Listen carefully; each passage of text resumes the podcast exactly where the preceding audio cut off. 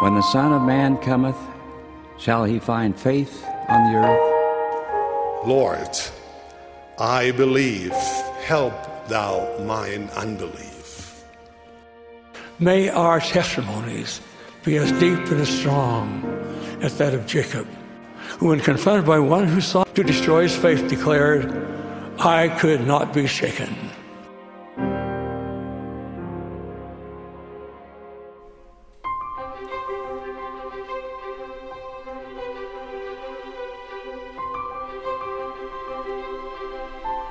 Hello, my friends, and welcome back. I'm Jared Halverson. This is Unshaken, and we've got some amazing material this week. But before we get there, can I give a shout out to some people I got to meet last weekend? Last weekend was the Restore Gathering that Faith Matters puts on. And Faith Matters is an organization that believes in the in the parable of the gospel net, where you cast the net as far and wide as you can, and you gather fish of every kind. Uh, it is an organization that tries to invite in people of other faiths and people at the fringes of our faith, to help them see that there is a path to God from wherever they happen to be, that you can come unto Christ and come as you are, but don't leave as you were. Allow yourself to be changed, to be transformed by the gospel.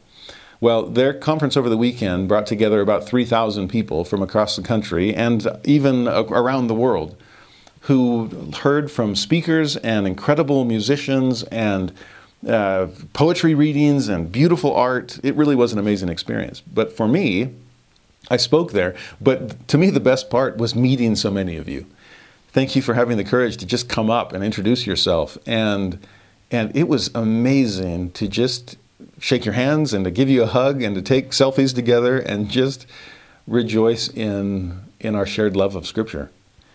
Uh, you're you're strange, as am I. Okay, when most people don't spend this much time in, in God's Word, but you do, and and it's just an honor to know you.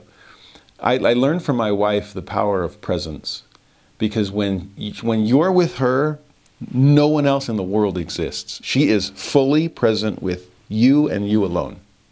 She is a total empath and and off the charts in terms of her social skills and emotional intelligence and.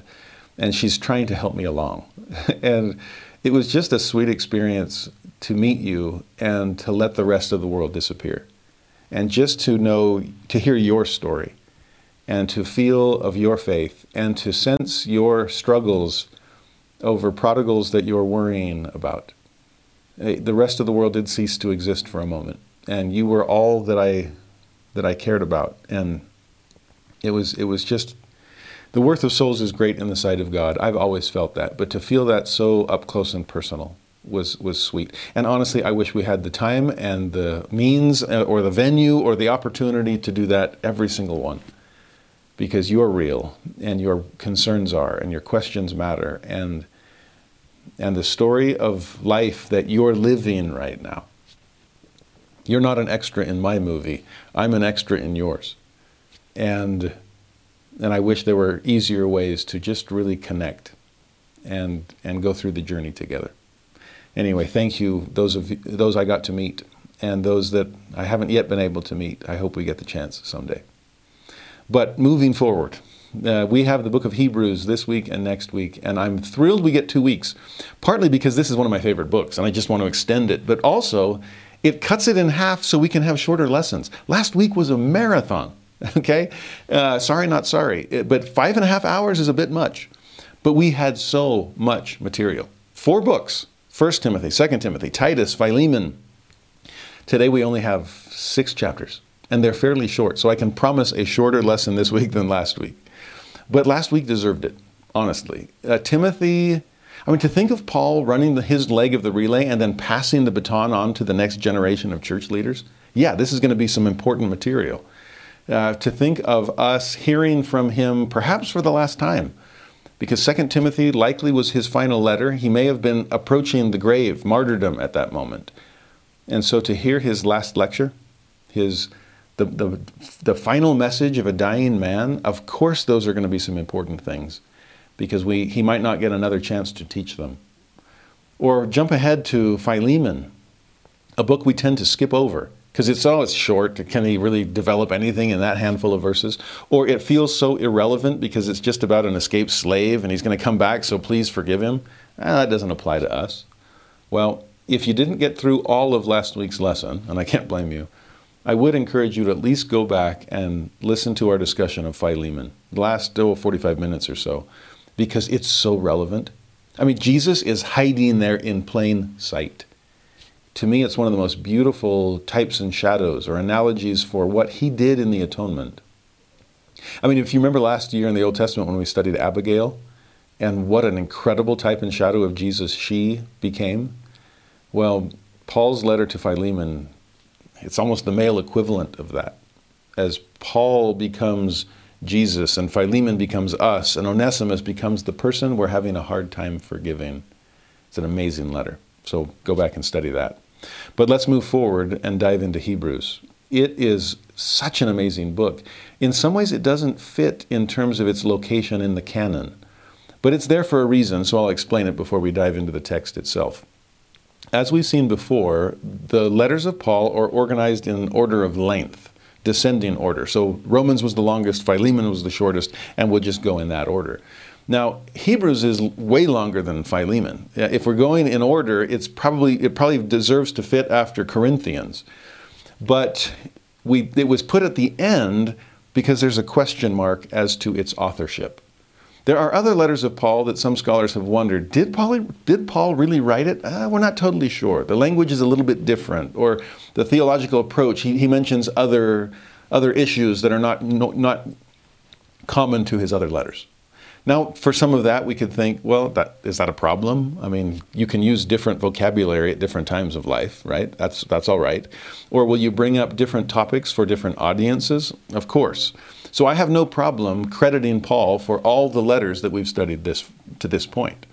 Now, Hebrews is in, in that same group, and, and there really is a question here of did Paul write it or did somebody else who knew Paul and was part of Paul's close circle? So it could be assumed to be Pauline as far as its influences. But because of its question marks, it's placed at the end of the letters of Paul and right before the letters of the other apostles, almost like this bridge book, like we're not totally sure. Could have been Paul, so we'll tack it on to his other letters, but we'll put it at the end because maybe it was somebody else. Maybe it was another apostle. Maybe it was part of the Pauline community, whatever it might be. Sometimes you'll hear people say, well, as was written by the author of the letter of Hebrews, or as the author of Hebrews once said. And sometimes we think, wow, is that just a fancy way of saying Paul, giving him a longer title? Well, maybe, but maybe not. Maybe it was someone else. And it's like when we say, well, as the psalmist said. It's like, well, wasn't that King David? Well, So for some of them, yes. For some of them, no. And so sometimes all we can say is the psalmist. Well, I'm not going to bog down the lesson unnecessarily by continually referring to the author of the book of Hebrews. We're going, for our purposes, let's just call it Paul for now, until we know for sure. Let's give him the credit because it's definitely influenced by his writings, his theology. And again, it very well could have been Paul's fingerprints all over it and Paul's signature at the end. The challenge is we just don't have a signature. And unlike the other epistles of Paul, th- those ones usually start with his name. He's telling you who's writing it from the very beginning, Paul. He then establishes his apostolic authority, an apostle of the Lord Jesus Christ, by the will of God and not the will of man. We've seen that a lot. He'll then say something like to his audience, to the saints in Ephesus or in Corinth, to Timothy or to Titus, grace be unto you and peace from God the Father and our Lord Jesus Christ. And then he launches off into his letter. Now, that is not how the book of Hebrews begins. There is no salutation, which has led some scholars to wonder who wrote this, but has also led other scholars to suggest perhaps it's just a different genre. And that might account for the different approach, the different theology, the different Greek words. I mean, if I'm speaking in public, I often use different words than if I'm writing in private. And if this is a sermon instead of a letter, ah, that accounts for a lot of the differences that scholars find in the in the letter or in the in the sermon to the Hebrews. As a sermon, you're going to get theological, you're going to get doctrinal, and you're going to get deep. As a sermon, this is going to be something he wants to be circulated through other, from branch to branch, from, from congregation to congregation, so that people can hear this sermon in absentia. That Paul well, couldn't give it live, but there he was from a distance, present in spirit, though not in body. Read this at church, and it's as if I'm there preaching to you. Now, to the Hebrews, that's an odd title, because that hasn't been used to describe these people for centuries. I mean, Abraham, Isaac, and Jacob, I guess, were Hebrews, but we became Israelites at some point, and by now we're, we're Jews. And so, Hebrews, what are you trying to say? Well, there may have been purpose there too. Let's get back to our original identity. Let's dive, let, let's drill back down to our roots and see how we connect to Abraham, Isaac, and Jacob. How we connect to Moses and Aaron. Uh, who are we really at core? If you remember when Paul would go on missions, every time he came to a new town, he would beeline it straight for the synagogue to preach to the Jews the fulfillment of all of their messianic hopes. You know the Old Testament. So let's go back to those Hebrew roots and see how they point us forward to Jesus of Nazareth. The Messiah has come. He lived, he died, he rose again. But it's his gospel, his new covenant that fulfills every promise in the old. Okay? So to you Hebrew saints, to any of you Jewish listeners, or to you Jewish converts to Christianity, I've got a sermon for you. I hope you'll see yourself here. But more importantly, I hope you'll see Jesus here as the fulfillment of every messianic hope you've ever had. Come unto him. You Gentile converts, you can listen in too, okay? But this is my letter, my sermon to the Hebrews, to know who you are really and who Jesus is really as well. Okay? It's amazing. So dive in. Uh, we will see all kinds of Jewish influence as far as Old Testament scripture being brought in. Uh, temple, ritual, sacrifice, symbolism. There are some things here that we need to put our, our Jewish, our Old Testament uh, eyeglasses on so that we can see through that lens. Let's let's assume our, that we're part of that audience. Uh, channel, go, go read your patriarchal blessing. Remind yourself what tribe you're a part of. And then go all the way back from your tribe to, to Israel, a k a. Jacob, back to Isaac, back to Abraham. In fact, let's just go all the way back to the start. Let's begin with Adam and Eve and creation itself, shall we? Let's channel our Old Testament and now study this sermon in the New. Now, Hebrews chapter one, verse one, like I said, doesn't start with Paul. It starts with God. And it's an amazing beginning, this opening paragraph to the sermon. God, who at sundry times and in diverse manners spake in times past unto the fathers by the prophets, hath in these last days spoken unto us by his Son, whom he hath appointed heir of all things, by whom also he made the worlds. Uh, welcome to church, brothers and sisters. Paul came to preach. I mean, from the opening line. In fact, opening word. My Hebrew brothers and sisters, can we talk about God? The God we have been worshiping for millennia by now? Let's speak of him, but actually let's hear from him. How has he always communicated his will to us? To this point, it's been prophets. And that's going to perk up a Jewish ear. I mean, give me the Isaiahs and Jeremiahs and Ezekiels of the world. Bring on a Hosea or a Joel or an Amos. That's always how God has communicated his will to his children, through prophets. But now things have changed. I love this opening line of this sermon because Paul is saying, yeah, that's diverse manners and that's sundry times, but that's time past. Let's talk about time present. And how has God continued to manifest his love and communicate his will? Now it's through his own Son. In these last days, things are different. Uh, to me, it's amazing to put Jesus in that perspective. To take the place of every prophet who went before. This is kind of culmination, grand finale. In our day, he sent his Son. Do you remember the, the parable of the wicked husbandman that Jesus taught?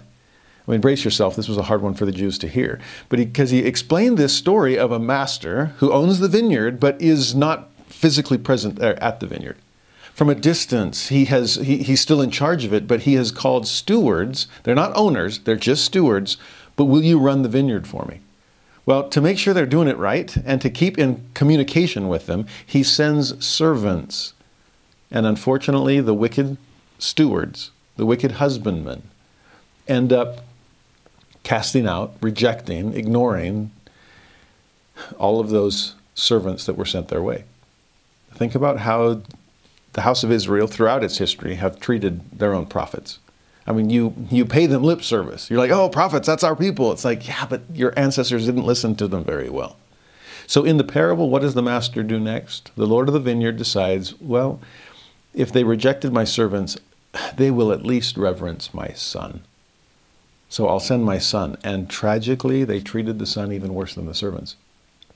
Not just casting him out, but killing him.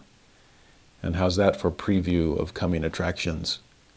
That's exactly what happened to Jesus. And so Paul, bringing that idea back, you've been living this parable. And in the past, God spoke to you through prophets, but his channel of communication has changed. And now he speaks to us through his son. Jesus came. He came and, and has been communicating divine truth throughout his entire mortal ministry. I'm just trying to keep the good news spreading. Notice also how he ended it. Jesus, this Son of God, he hasn't said the name yet, but the Son who came was appointed heir of all things. He was the Prince of Peace, which means there is a king above him, but a king who is going to give all things as his inheritance. Think about what we learn in the book of Romans, that we are heirs of God by being joint heirs with Christ. It's only through Christ that any inheritance can come to us. So he's the heir of all things, by whom also he, God, made the worlds. And the fact that's a plural is interesting too. He made the worlds, but he made them by his son. We're getting a sense of God as the architect and Jesus as the general contractor. Okay, it's all the architect's vision, but who does he send to actually accomplish the work? There's the contractors. And so he, God, sent his son, not just to communicate truth to us, but it, it's the same son by whom the worlds themselves were created.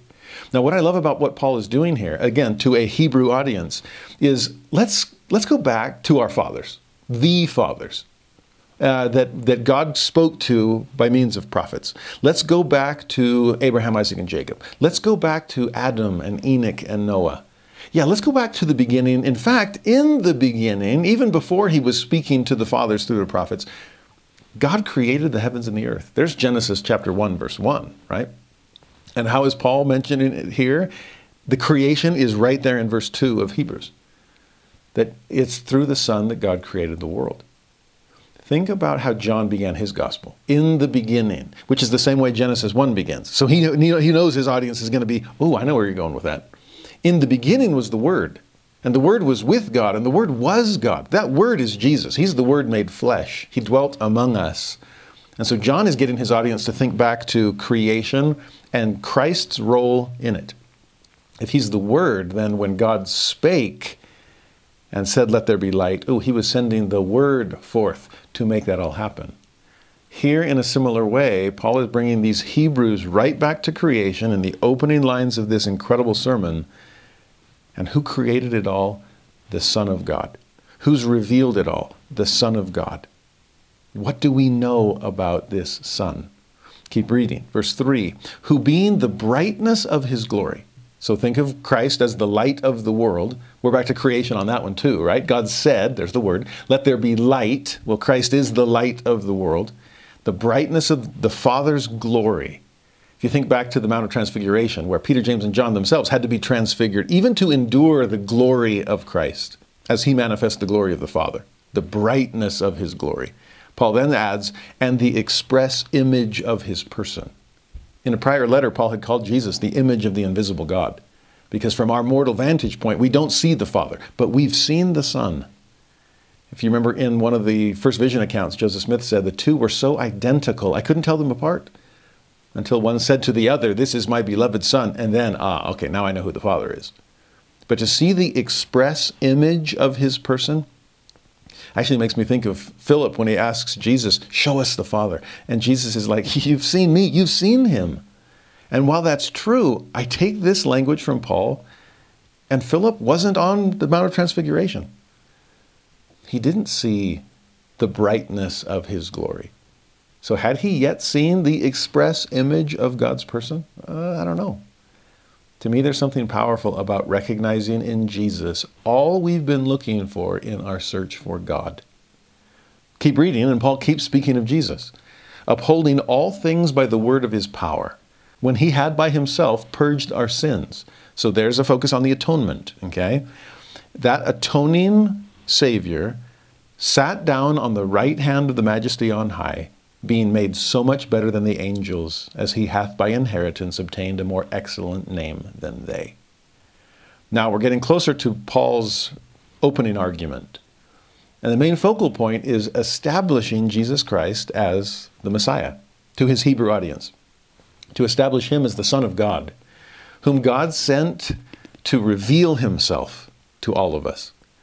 I saw him on the road to Damascus, Paul could say, and he blinded me. So prepare yourself for the express image and the brightness of God's glory through Jesus Christ. But who is he? He's the one that came to purge our sins.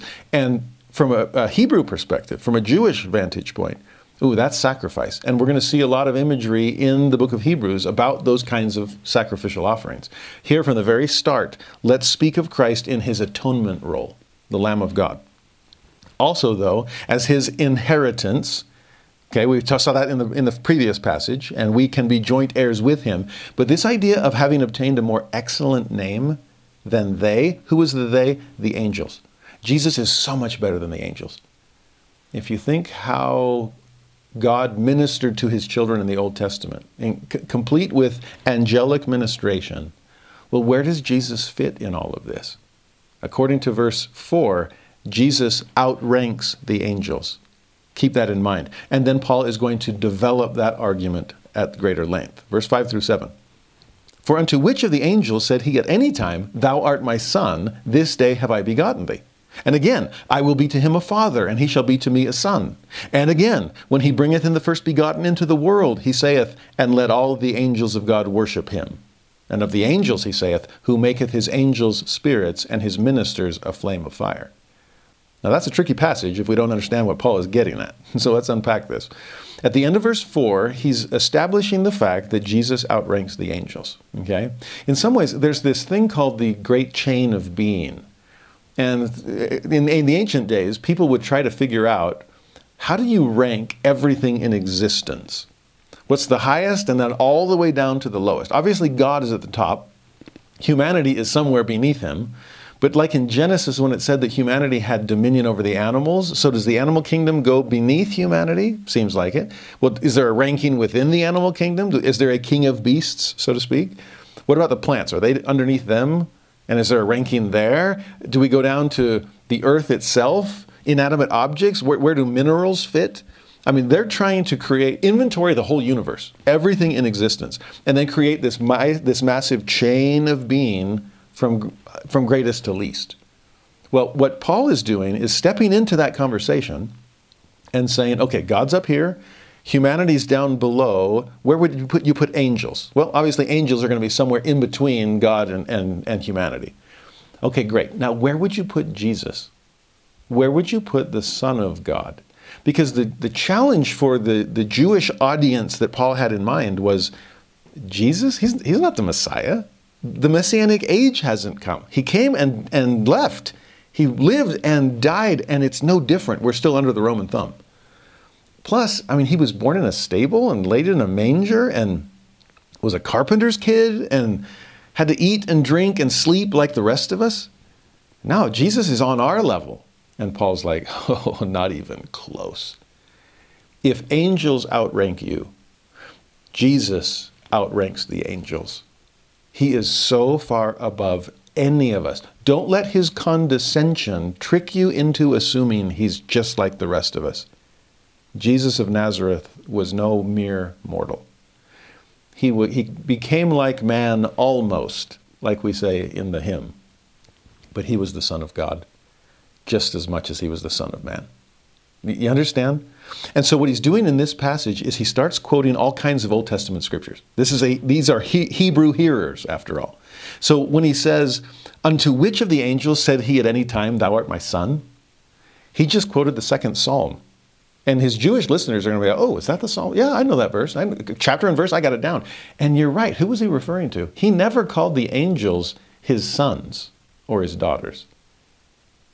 So he's got to be referring to somebody else. Or the next passage, when it says, I will be to him a father, and he shall be to me a son. That's Second Samuel. And again, we're turning to the Old Testament to differentiate between the angels of God and the Son of God. The Son of God's just different. He puts the angels in their place in the, at the end of that passage when he says, let all the angels of God worship him. Again, that's how much lower than, than the Son of God the angels are. And then when he says, the, of the angels he saith, who maketh his angels spirits and his ministers a flame of fire. That part's tricky. It actually requires a little clarification from the J S T, which rephrases it this way. And let all the angels of God worship him who maketh his ministers as a flame of fire. And of the angels, he saith, angels are ministering spirits. I mean, that's all you are, okay? Angels, yeah, you're ministers, but you're not masters. The master himself, that's the Son of God. These ministers may be, these angels may be flames of fire or like flames of fire, but Christ, oh, there's the fire of God himself. There's the brightness of God's glory. He's the one that ignited those angels to begin with. Okay, so keep them straight on the chain of being. Christ far surpasses them. You see, part of the challenge, and we actually saw this in Paul's letter to the Colossians, there were some people who looked at angels in such awe that there was almost a sense of worshiping angels. Remember this phrase from Colossians chapter two, verse eighteen? Let no man beguile you of your reward in a voluntary humility and worshiping of angels. The voluntary humility is some form of asceticism that's not being asked of you. So don't get beguiled by being pulled in that direction. And certainly don't be beguiled by being pulled in the direction of some kind of worship of angels. Yeah, angels outrank you, but not to the level of worshiping them. Who is worthy of that worship? The Father is.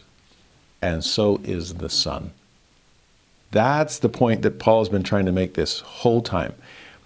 The, so far, I mean, we're what, seven verses in, and we've already established that the Son of God outranks the prophets. That's how God used to communicate to us. He's upped his game. Okay, he's speaking through his Son now. And the Son far surpasses the, the, the angels as well.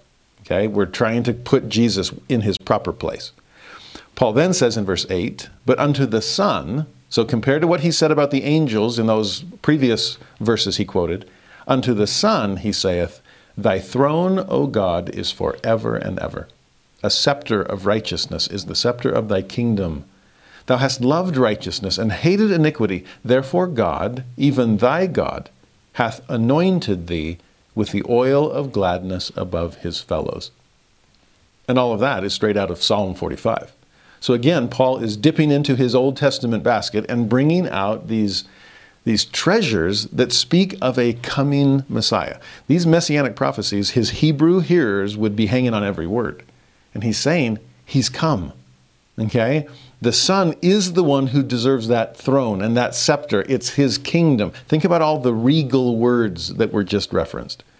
About, about being anointed. Yes, kings are anointed. So are priests. And so this anointed one is king and priest. He's King of kings, Lord of lords. Oh, and anointed one. How do you say that in Hebrew? Messiah. How do you say that in Greek? Christ. Do you understand who has come among us? The one who was anointed with the oil of gladness above his fellows. So yes, superiority there of the Savior. Far outranks the rest of us. But the oil of gladness, think about Gethsemane. It means olive press. There was oil pressed out of those olives. There was grace squeezed out of every pore of Jesus. And to see this, I mean, he called it a bitter cup. Imagine what that oil must have felt like in producing it. And yet, what is its effect? It's an oil of gladness. It's the grace of God. In verse ten, and thou, Lord, in the beginning, ooh, there's that phrase. Does that ring any bells? In the beginning, ooh, that's how Genesis one started. That's how John one started. We're back to creation. Sure enough, thou, Lord, in the beginning hast laid the foundation of the earth, and the heavens are the works of thine hands. That's Paul's equivalent of Genesis one, verse one. In the beginning, God created the heaven and the earth. It's all right there. But what's amazing here is he's saying not even creation can hold a candle to its creator.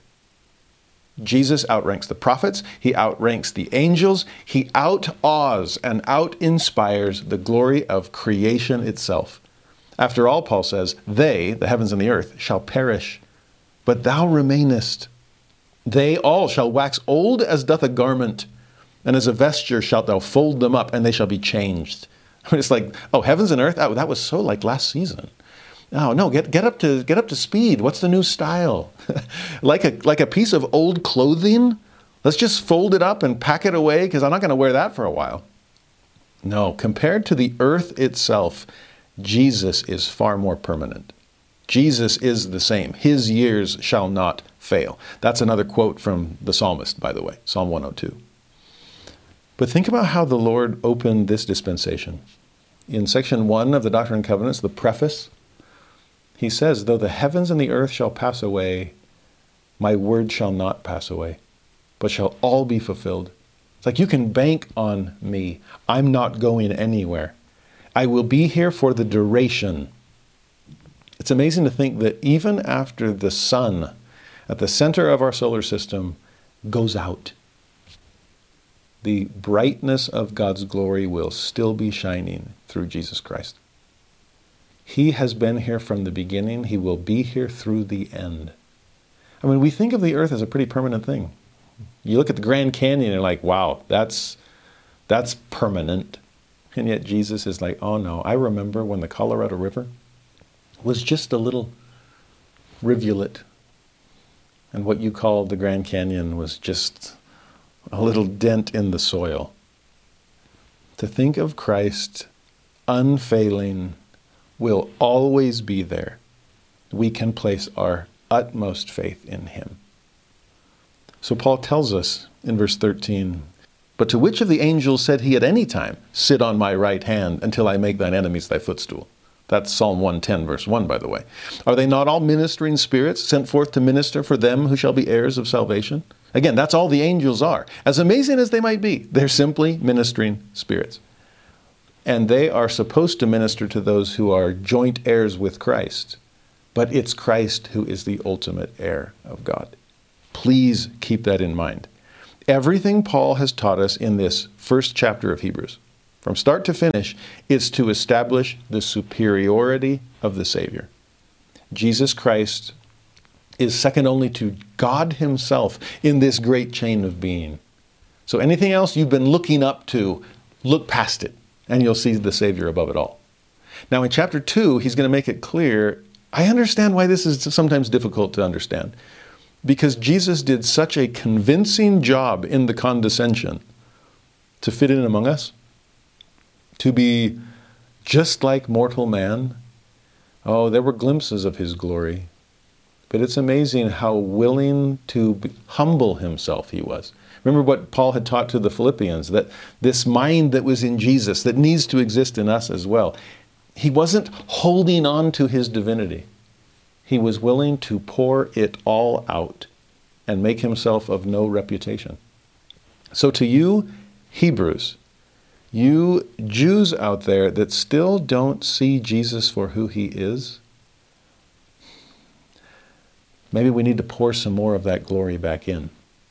Maybe you need to see the, the express image and the bright glory and come to terms with who Christ really is. For that, go on, go on in chapter two. And in verse one, he says, therefore, and that's a horrible way to start a chapter, but it's an amazing way to continue a sermon. Therefore is a conjunction. It connects what went before to what's now coming after. It's a sense of because of that, or consequently, or as a result. Therefore, because of everything I've just said about Jesus, we ought to give the more earnest heed to the things which we have heard, lest at any time we should let them slip. And slip is such an interesting word. The Greek there could also simply mean drift away. And to me, I get this idea of God giving us his word, and uh, take it or leave it, no big deal. We don't hold on to it so tightly. We let it slip through our fingers. We let it drift away. because it doesn't seem that valuable, not important to us.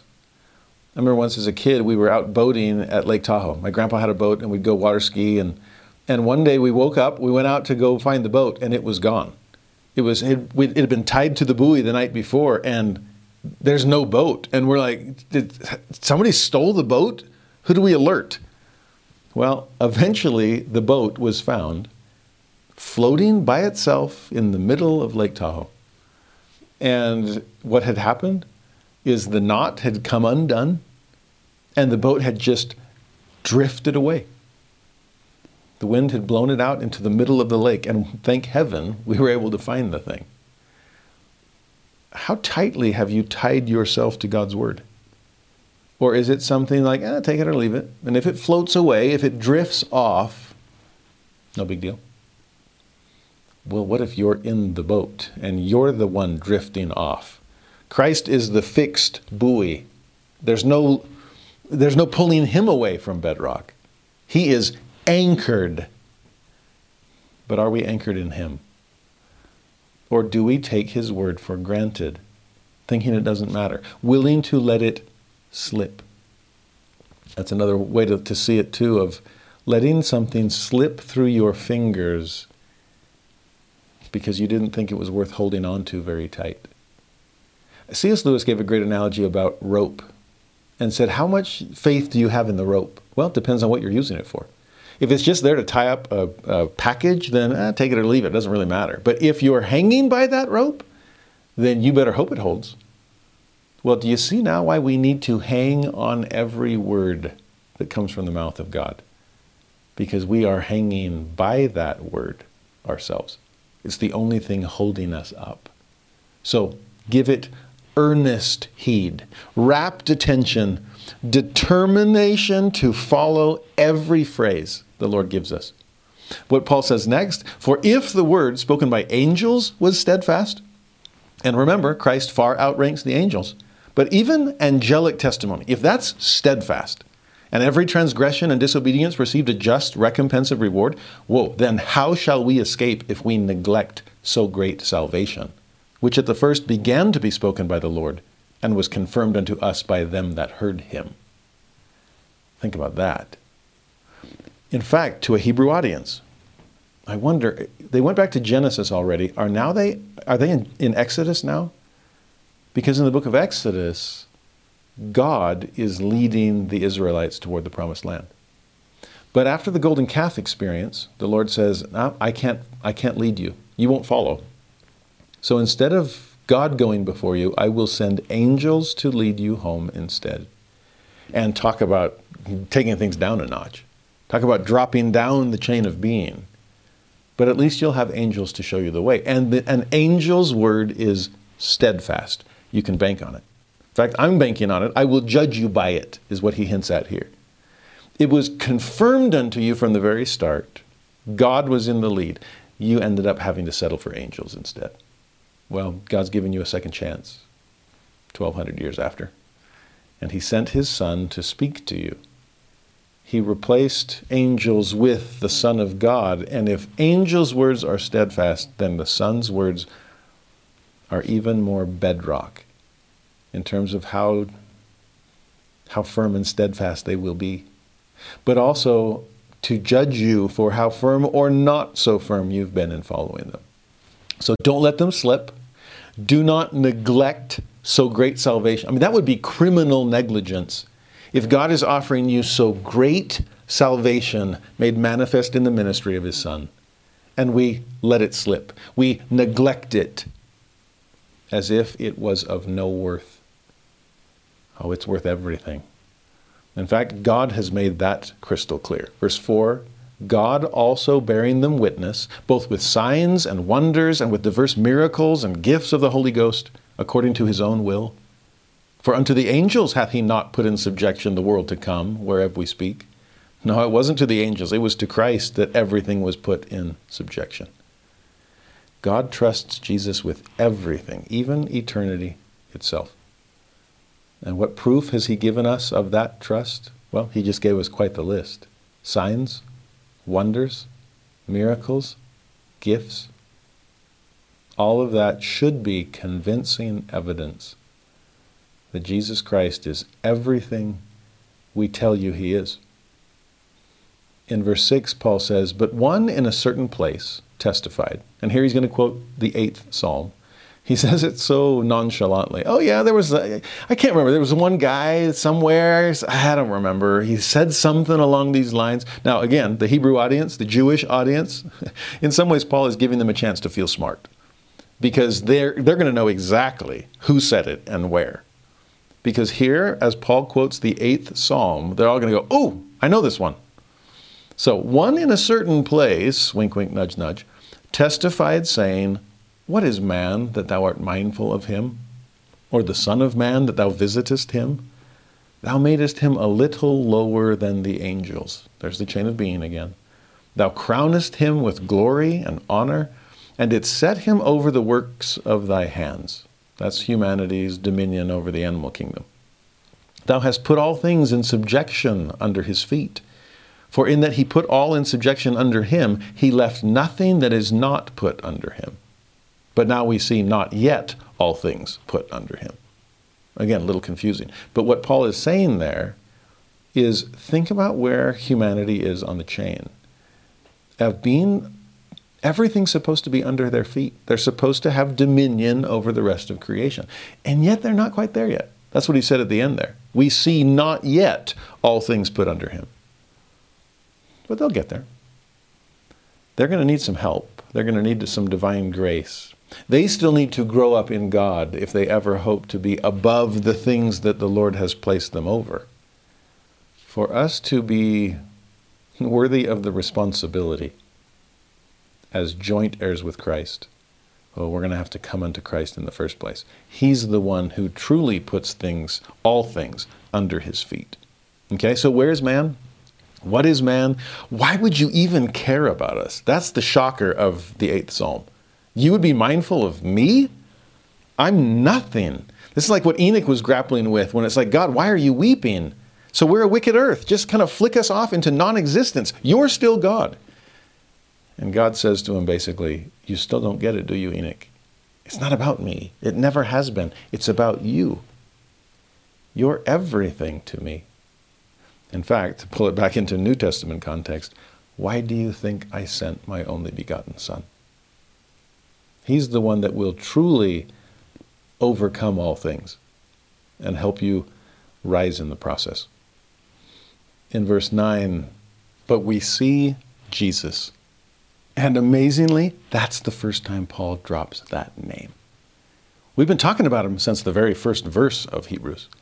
But we are now halfway through the second chapter, and we finally see by name who he's been talking about the whole time. To this point, it's been the Son, and the Son, and the Son. But who is that Son? He's Jesus. We saw Genesis with creation. We saw Exodus with, hey, you're going to have to have an angel guiding you since you're not worthy of God's presence instead. I guess now we're in Joshua, because Joshua is Jesus as far as his name is concerned. Who's actually going to get you into the promised land? Who is going to return you to God's presence? It's going to be Joshua. It's going to be Jesus. He's the one we've been looking at all along, but now we finally see him. We see Jesus, who was made a little lower than the angels. Now, wait a minute. I thought you said he outranked the angels. Well, he does. But his mortal ministry, his condescension brought him down to our level, and we're lower than the angels. So for Christ to be made like us, yes, a little lower than the angels. And why did he do it? Why did he have to come down to that level? Paul's answer, for the suffering of death. But that's what crowned him with glory and honor, that he, by the grace of God, should taste death for every man. How's that for the bitter cup? For it became him, or in other words, it was right, it was fitting, it became him for whom are all things and by whom are all things, in bringing many sons unto glory, to make the captain of their salvation perfect through sufferings. Now, this is a beautiful, beautiful passage. It's the condescension of Christ. And remember, con is with, descend is come down. So Jesus came down to be with us, but not just with us, to be like us.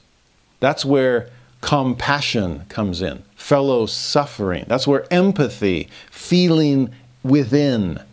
Jesus did all of that. He who infinitely outranks the angels came down to be a little lower than the angels, just like us. Why? So he could suffer death.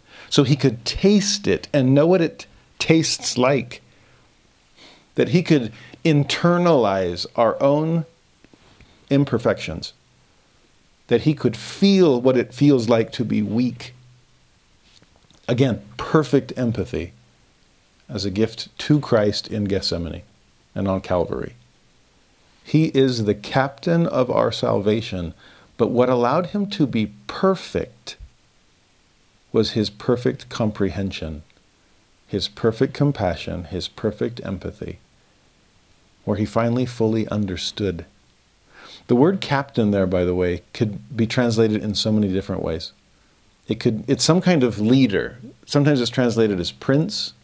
Sometimes it's translated as pioneer. That's interesting. It's someone who's going before you, tra- blazing the trail. And to think of Jesus as the captain of our salvation, he's going to lead the way. He's going to open the path for us to be saved ourselves.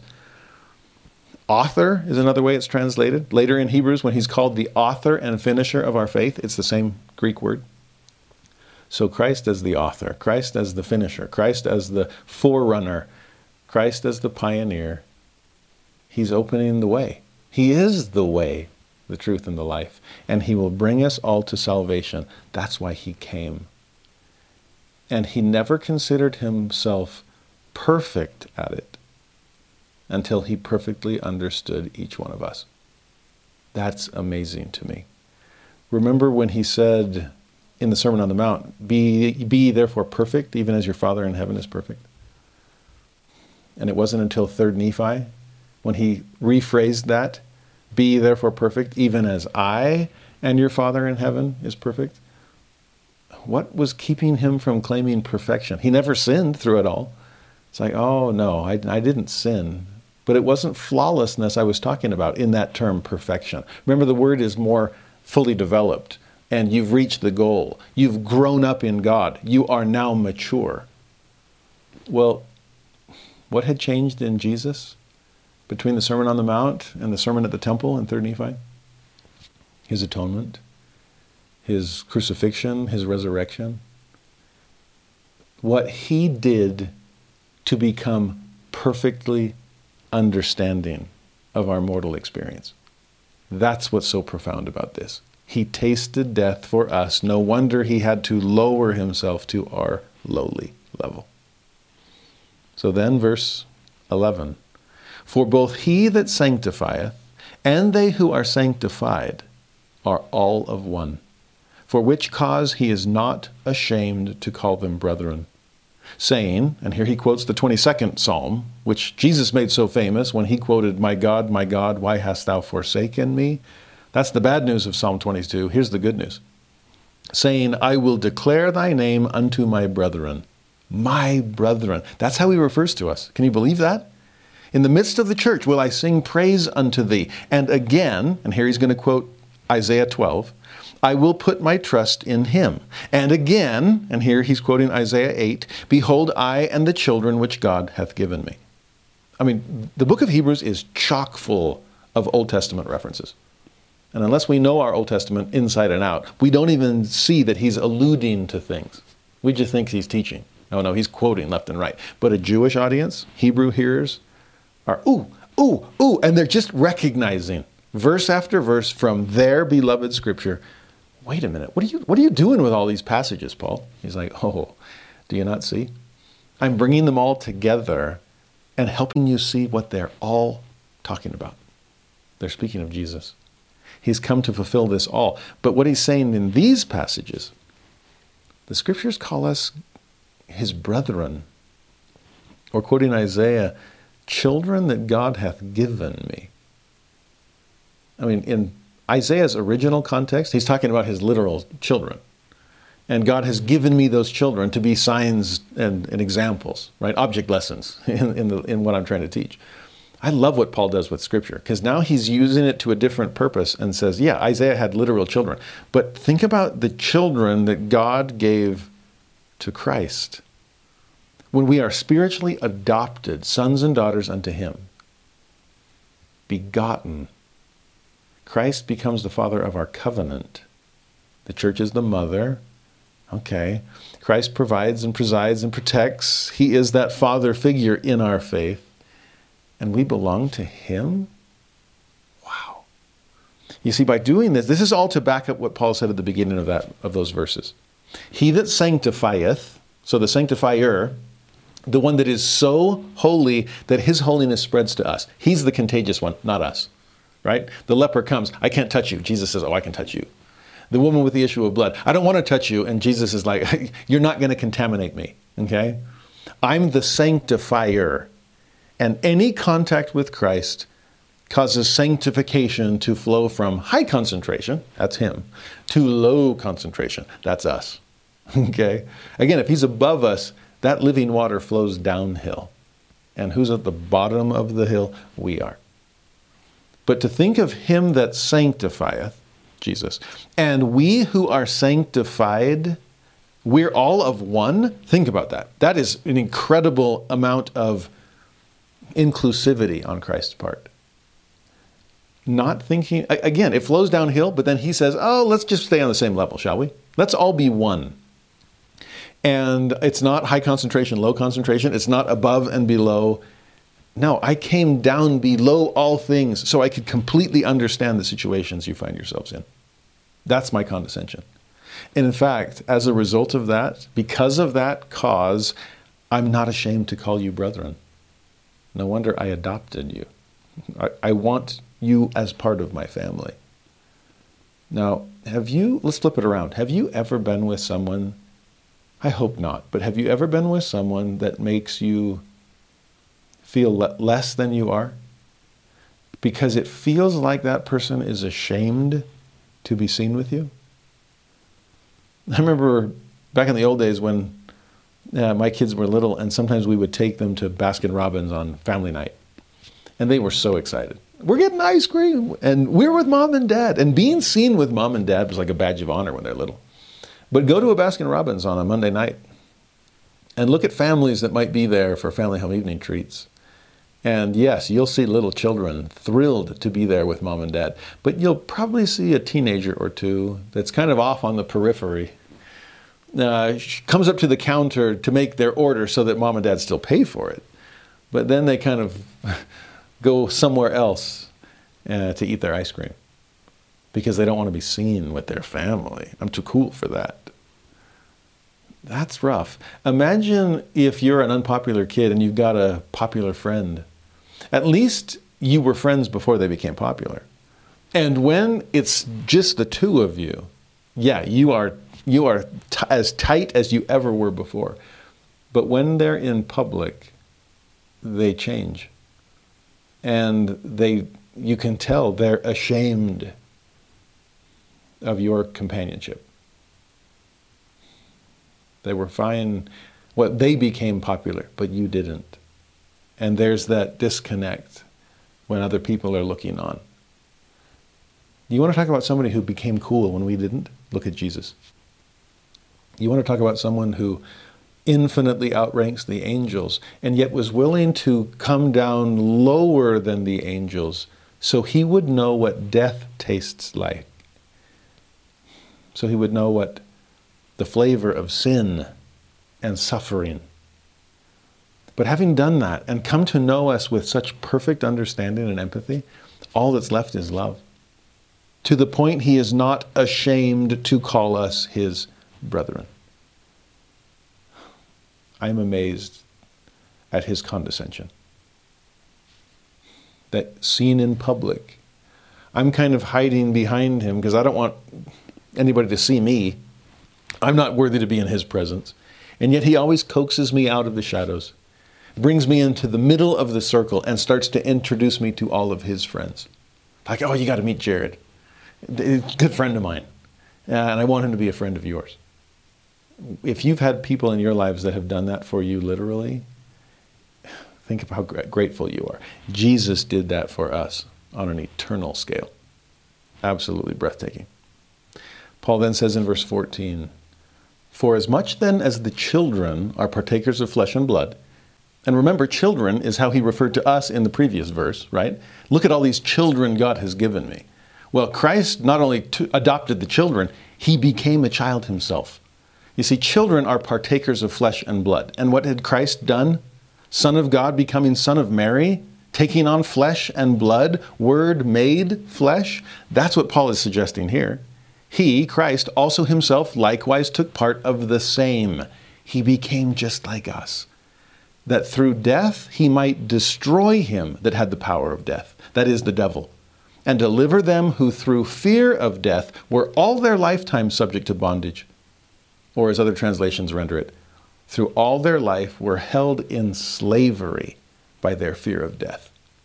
And that's us. As mere mortals, we are at risk every moment. You remember there was that verse in First Corinthians fifteen, that great resurrection central chapter? And that was one of the things he said, that if there's no resurrection, then we're at peril every hour. We're always walking on eggshells because we can't afford to risk it. We've got two strikes already, and the third one, we're out. There's no wiggle room.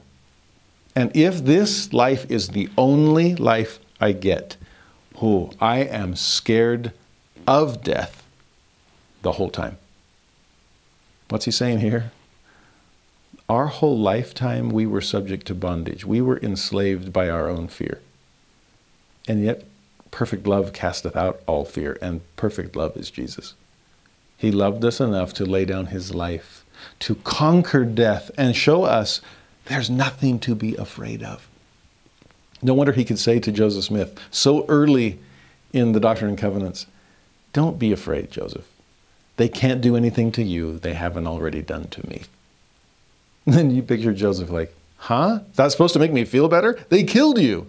And again, Jesus would say, yeah, and, and here I am. Death is so temporary. That's why I usually refer to it as sleep. Don't worry about falling asleep. I'll wake you up. Okay? And so to conquer death and thereby conquer the, the fear of death that we all struggle with, this is resurrection born of condescension. He came down in order to die, but in dying, he conquered death for the rest of us. And then Paul says in verse sixteen, "For verily he took not on him the nature of angels, but he took on him the seed of Abraham." And yes, you Hebrews, that's who you are. Notice what he's saying there. It would have been bad enough for Jesus to have to lower himself to the level of angels, to take on their nature. I mean, that's a huge drop in the chain of being. A major condescension. But for Jesus, nah, that's going low, but not low enough. Humanity would still be out of reach of my divinity. So I'm going to pour the whole thing out. I'm going to lower myself to the level of Abraham's seed. And by so doing, well, think about it this way. Yes, when I'm on earth, I'll walk on water. But that's the exception to the rule. Instead of walking above it and merely splashing around in the human experience, I'm going to dive all the way in. I'm going to swim to the depths. I'm going to sink to the bottom so I can understand and lift anyone who feels like they're drowning. That's the condescension of Christ. That was his willingness to take on himself the seed of Abraham. Wherefore, Paul says, in all things it behooved him to be made like unto his brethren, that he might be a merciful and faithful high priest in things pertaining to God, to make reconciliation for the sins of the people. For in that he himself hath suffered being tempted, he is able to succor them that are tempted. That's the result of his perfect empathy. That's what comes of his perfect understanding.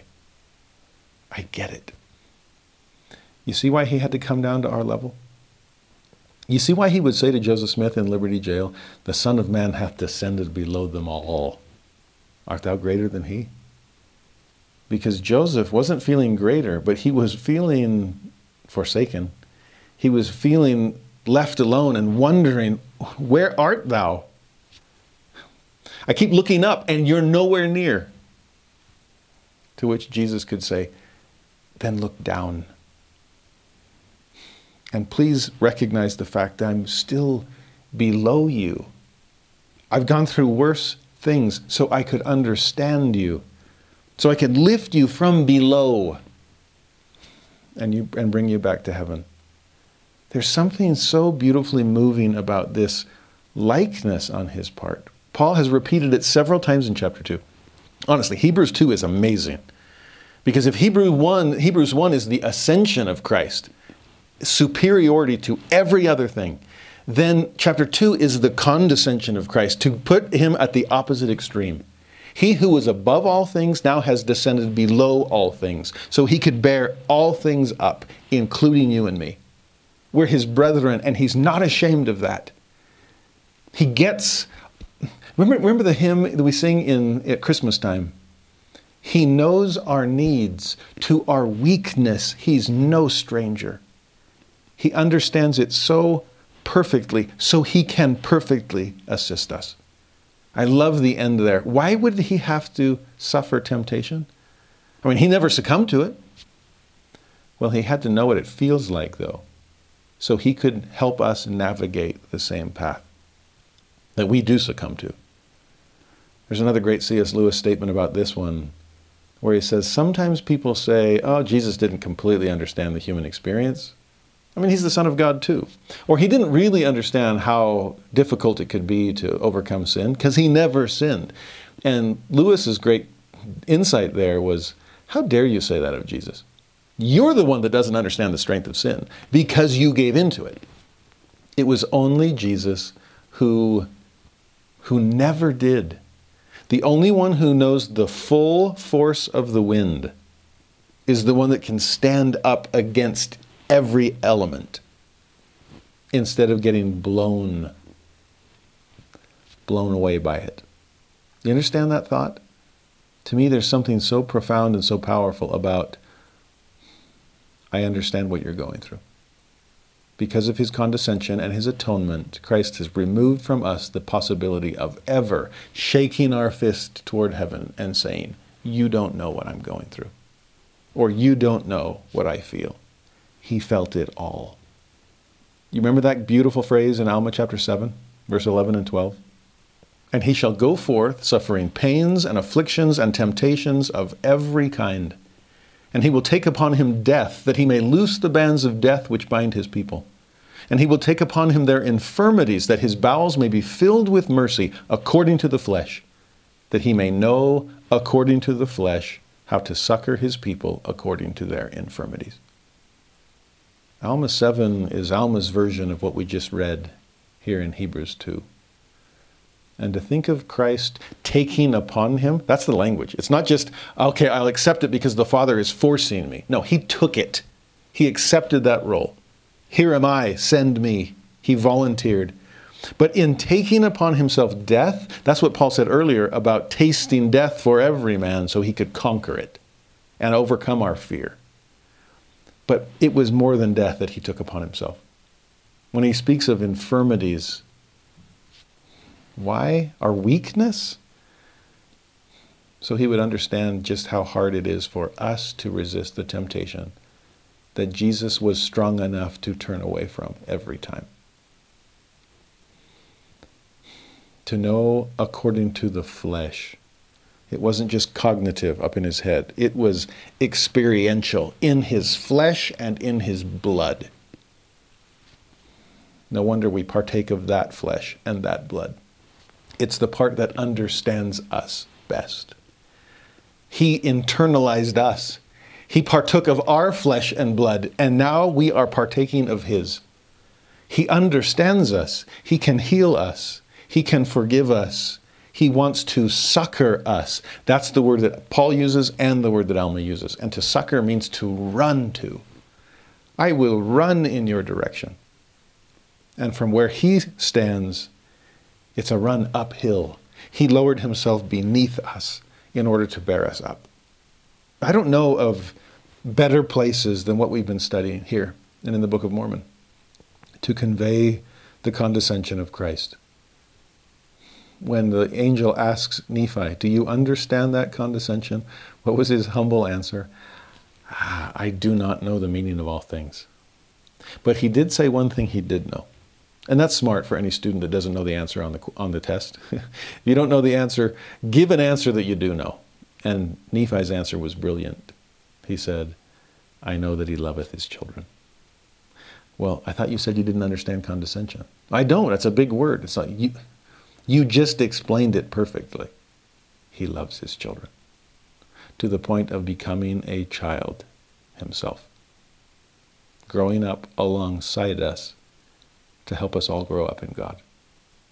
Hebrews two is an absolute masterpiece. Okay? Anytime you're feeling like God is out of reach, look to Hebrews two. And then look down, and you'll find the Savior waiting to lift you. Well, if you believe, that is. And that's the message of chapter three. I've taught you ascension in chapter one and condescension in chapter two. Chapter three, the question remains, how will you respond to it? Will you let these words slip? Will you drift away, or let those truths drift away? Or will you pay the more earnest heed and hold on to every one? Chapter three, verse one. Wherefore? Another conjunction. Horrible way to start a chapter. Great way to continue a sermon. Wherefore, as a result of everything we've just said about Jesus, holy brethren, and it's Christ who makes you holy. It's Christ that makes us brethren of each other and brothers and sisters of Him. Partakers of the heavenly calling. And remember, it's His calling to give, but He gives it to us. He allows us to partake alongside Him.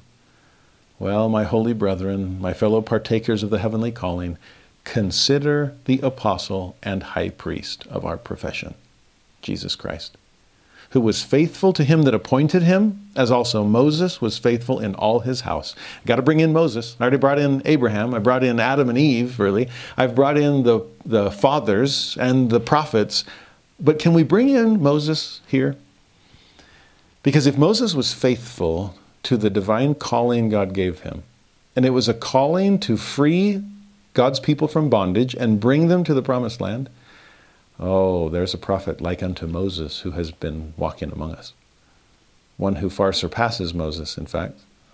But one who was equally faithful. In fact, much more faithful than Moses ever could be. But he's the one who brings us out of bondage and into the promised land too. That is, if we follow him. So what am I asking you to do here at the beginning of chapter three? Just consider. Now, the Greek word for consider there could mean to take note of, to observe carefully, to keep your eyes wide open, right? We're, we're tightening our, tightening our grip on that rope. Don't let it slip. But keep your eyes, if your hands are closed, keep your eyes wide open and consider. What are you looking at? Do you see the apostle and high priest of our profession? Do you see this prophet like unto Moses, who far surpasses Moses in every way? Who he's Jesus, who is both Moses and Joshua, all rolled into one. Get, get us out of Egypt. Bring us in to the promised land. You see, verse three, for this man, Jesus, was counted worthy of more glory than Moses. Far more.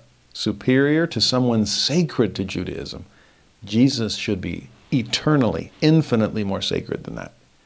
Insomuch as he who hath builded the house hath more honor than the house. For every house is builded by some man, but he that built all things is God.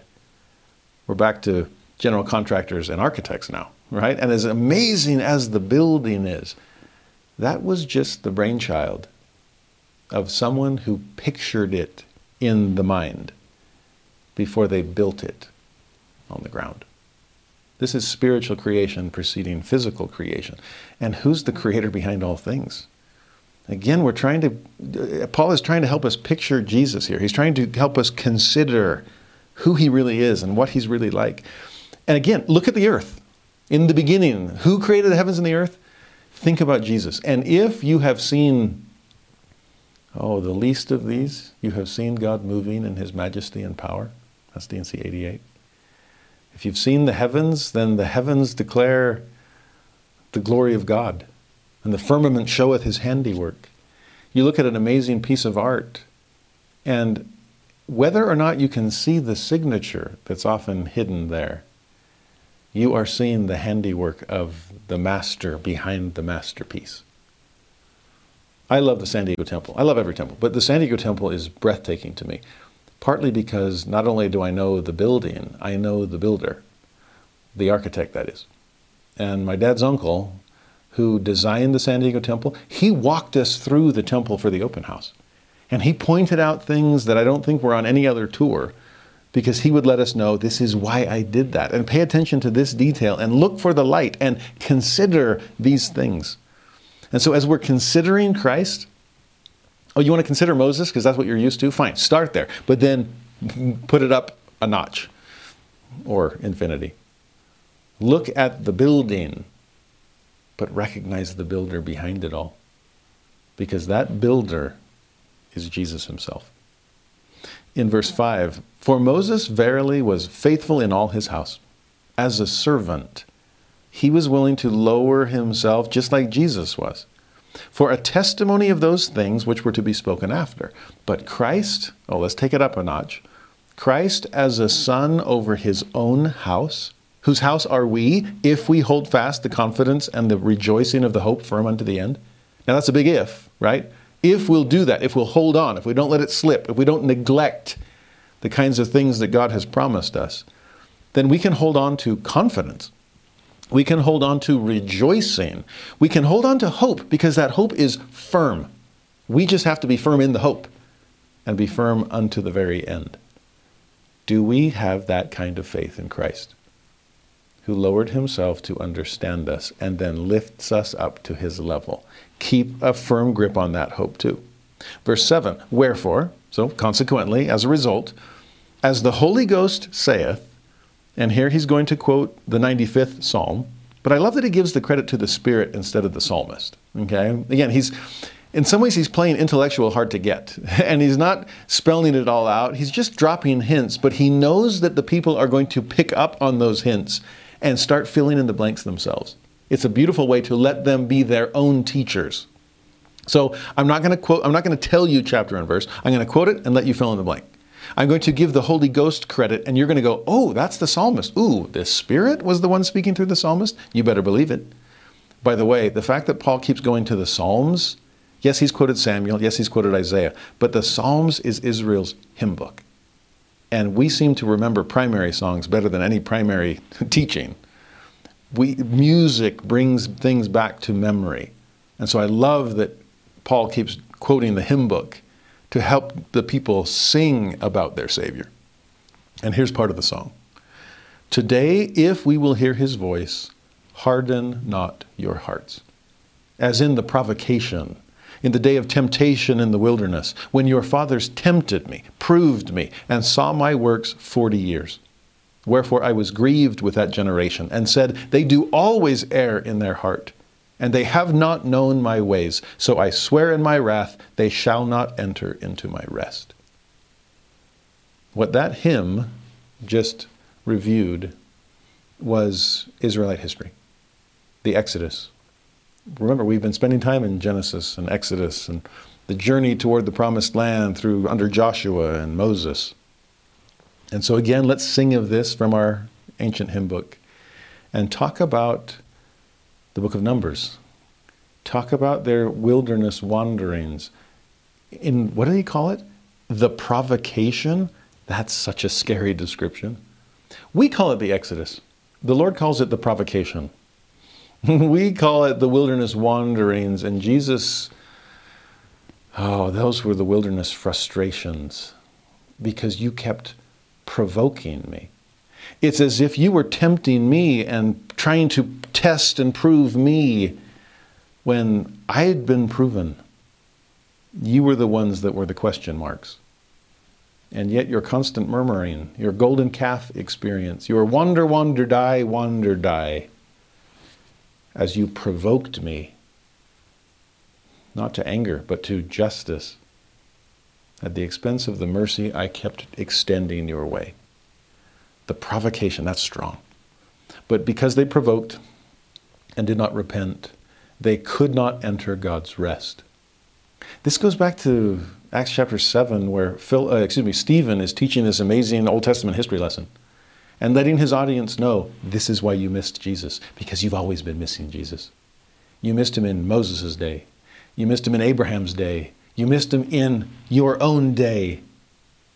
We can't afford to miss him.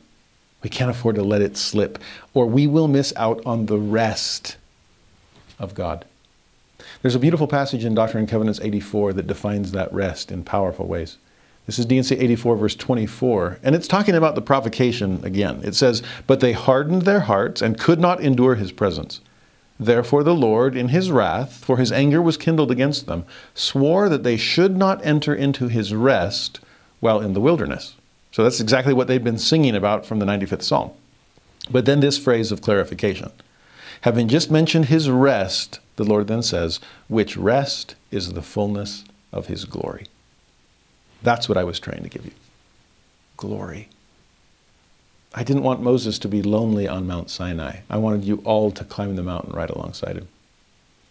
I wanted that mount of commandment to be a mount of transfiguration. I wanted you to see the express image of the Father and the brightness of his glory. But you wouldn't come. So instead, I had to send angels. I had to take you down the chain of being and send angels to take my place, to send you a Moses instead of me, or a Joshua instead of me, even though those two were constantly trying to point you back to me. You couldn't enter my rest, so you had to wander. Will you, will we be willing and worthy to enter the rest of God, into the fullness of his glory? It's the best description of the Sabbath day of rest I, I can think of. It's not a day for naps, necessarily. It's a day for the fullness of God's glory. I can finally see Christ for who he really is. Enter in. Don't provoke him. Then verse twelve, take heed, brethren. He's been calling our attention and giving us these kind of force, forceful invitations left and right. Don't let it slip. Give the more earnest heed. Consider these things. Hold fast. And here, take heed, brethren, lest there be in any of you an evil heart of unbelief. Notice, by the way, that unbelief is a problem of the heart, not of the head. Too often people will come to me because of head questions, and they want to talk about the logic of something, or something, explain something in church history. And I'm happy to do that. I'm happy to spend time in their head, but the real issue lies in the heart. And if there is unbelief that has crept into that inner attitude, then we've we've got some changes to make.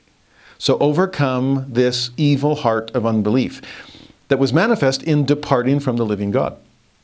I mean, think about that. Why would you abandon him who has never abandoned you? Why would you wander off and die when he's trying to lead you to the promised land? Why would you replace the Lamb of God with a golden calf? Come on, Israel. So don't depart from the living God. Instead, he says, exhort one another daily. It'll take that kind of frequent repetition. In fact, do it right now, while it is called today, lest any of you be hardened through the deceitfulness of sin. And that's such a great description of it. Nothing is so slippery as sin. Nothing is so deceptive as transgression. And so to overcome that trickiness, that, that deceit today, right now, you got to change. You got to open your eyes. You've got to take heed. You've got to consider. I'm exhorting you to. For as Paul said, by way of exhortation, we are made partakers of Christ if we hold the beginning of our confidence steadfast unto the end. And yes, that's another big if. Earlier, it was if we hold fast to the confidence he's given us, to the rejoicing, to the hope that he holds out. Here, similar. If we hold the beginning of our confidence steadfast unto the end. While it is said, today, if ye will hear his voice, harden not your hearts, as in the provocation. Just got to remind you I'm quoting scripture here. But think about what he just said. To be a partaker of Christ. Remember, he partook of death so we could partake of life. He partook of our fallen nature so we could partake of his divine nature. Talk about role reversal. That's what atonement's all about. But if, what does it take to partake of Christ? It's to hold on to the promise. It's to keep the faith. It's to keep a tight grip and never let slip through your fingers the confidence that you once had in Christ and the faith you need to keep holding on to, whatever lies in your future. I love the description there. The beginning of our confidence. When, when did that come?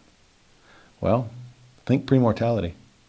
Whom shall I send was a question fraught with risk, because agency is what allows that risk to exist. But we had confidence. In fact, we had so much confidence that we fought to preserve the risk, because we knew the reward that would come from Christ. Are we still that confident? Or think about mortal confidence. It was our confidence that won the war in heaven, our confidence that convinced us to come to earth. Our confidence, oh, I hope you felt it when you were little, and you prayed and you knew God was going to come through for you. You lost that toy and you knew that God could show you where it was. Oh, I sometimes worry that I've lost a step or two since my childhood when it comes to my childlike faith. I had all the confidence in the world that Christ would come through for me. Am I continuing with that confidence now? The beginning of my confidence. Hold on to it. Whenever your faith was first awakened, go back to those moments. Remember them. Hold them fast. Consider. Take heed. I'm exhorting you daily, and start to do it today. And then verse sixteen through nineteen. He ends this chapter by saying, for some, when they had heard, did provoke. Oh, I guess we're still back in the wilderness. Wander, wander, die. So some provoked. Howbeit not all that came out of Egypt by Moses. Now, the New International Version rephrases that whole passage as a question. And I like the way it's phrased. Who were they who heard and rebelled? Who's doing the provoking here? And his answer, were they not all those Moses led out of Egypt? I mean, we're all kind of in this thing together. And yes, there were some glorious exceptions to the rule, but the fact that whole first generation had to wander, wander, die, wander, die, ooh, there were problems. But with whom was he grieved forty years? And the King James translators softened that verb. The Greek didn't say grieved. The Greek said angry or indignant. So who, who provoked God to that righteous indignation? And again, Paul answers, was it not with them that had sinned, whose carcasses fell in the wilderness? Mm. We noticed that when we studied the Old Testament last year. Bodies are usually referred to in glowing terms by God. The temple of God is your body, Paul himself would say. But how is the body referred to in the wilderness wanderings? Carcasses. And here Paul uses the same word, whose carcasses fell in the wilderness. Yikes. And then another question. And to whom sware he that they should not enter into his rest? But to them that believed not. So we see that they could not enter in because of unbelief. That's the key here. What keeps us out of God's rest? What keeps us wandering in the wilderness? What provokes God to righteous indignation? A wicked heart of unbelief. Some lack of faith on our part when Christ is so deserving of our confidence. Why would you fight for me in premortality and fight against me once you come here? How could you have forgotten? I know there's a veil, but there's also a Holy Ghost that helps part it. I know there is forgetfulness, but here I am exhorting you to remember, to consider, to hold fast. I love these initial chapters of the book of Hebrews. We still have three more to go, and in four and five and six, there is so much more incredible exhortation. But can you pause for a moment? Can you sit with these truths? Maybe an intermission in the sermon and get some time to ponder, what has Paul taught me about Jesus?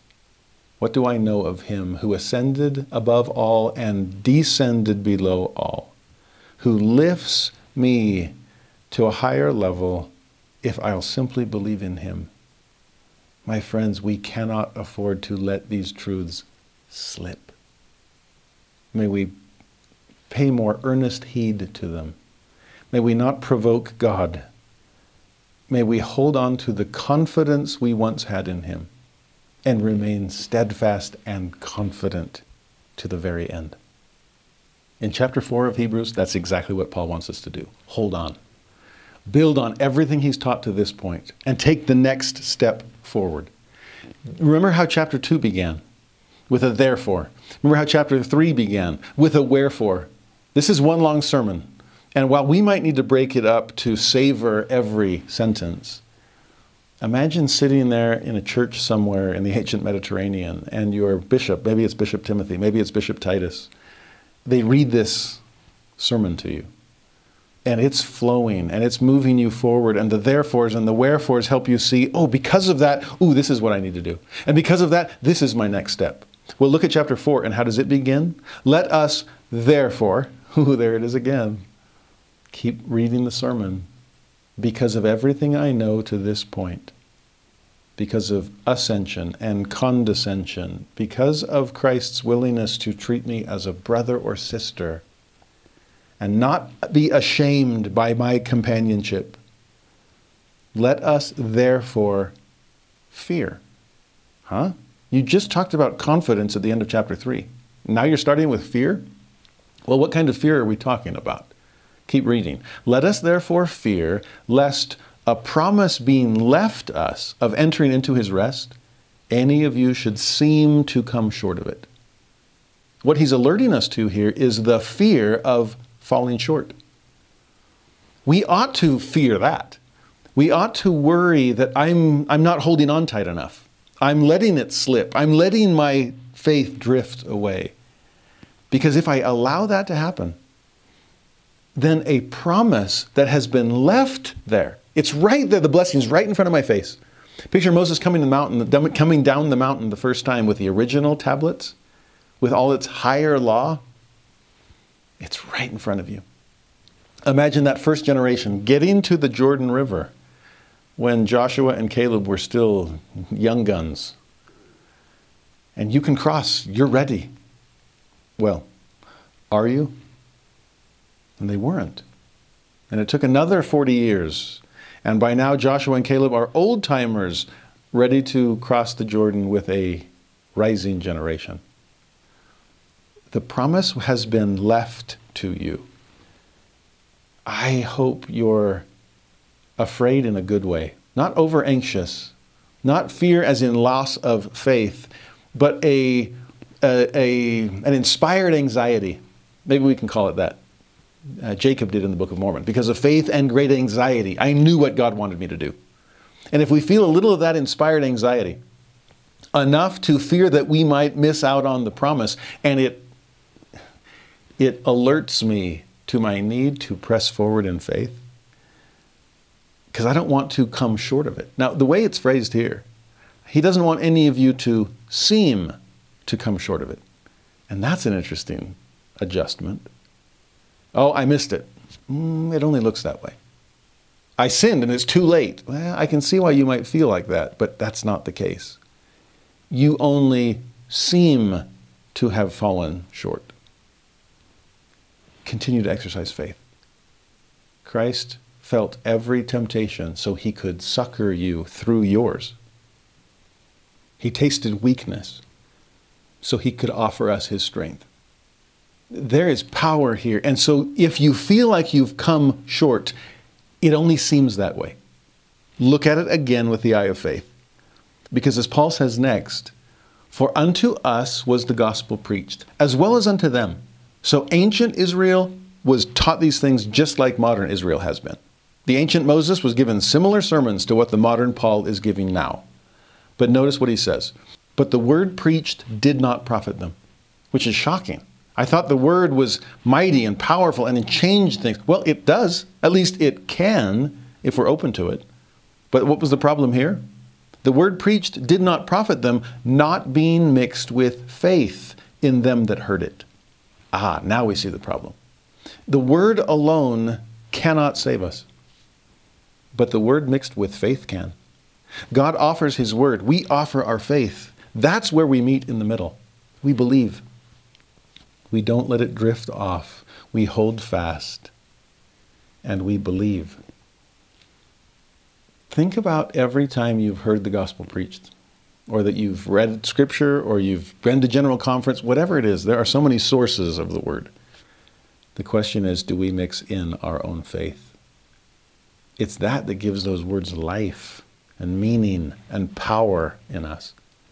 And unfortunately for ancient Israel, who heard all these same things preached to them, they never supplied the requisite faith to bring those words to life. Those words couldn't be made flesh with them because they didn't add faith. In verse three, for we which have believed, so here is faith on their part. We which have believed do enter into rest. Forget the provocation. We're not provoking him. Forget the wandering. We're beelining it straight for the promised land. So rest is promised us. As he said, as I have sworn in my wrath, if they shall enter into my rest, although the works were finished from the foundation of the world, or as the J S T clarifies, if they harden their hearts, they shall not enter into my rest. That makes sense. Also, I have sworn, if they will not harden their hearts, they shall enter into my rest. And that makes sense too. And then the clarification that was really helpful. Although the works of God were prepared or finished from the foundation of the world. So from the very beginning, God had promised us victory.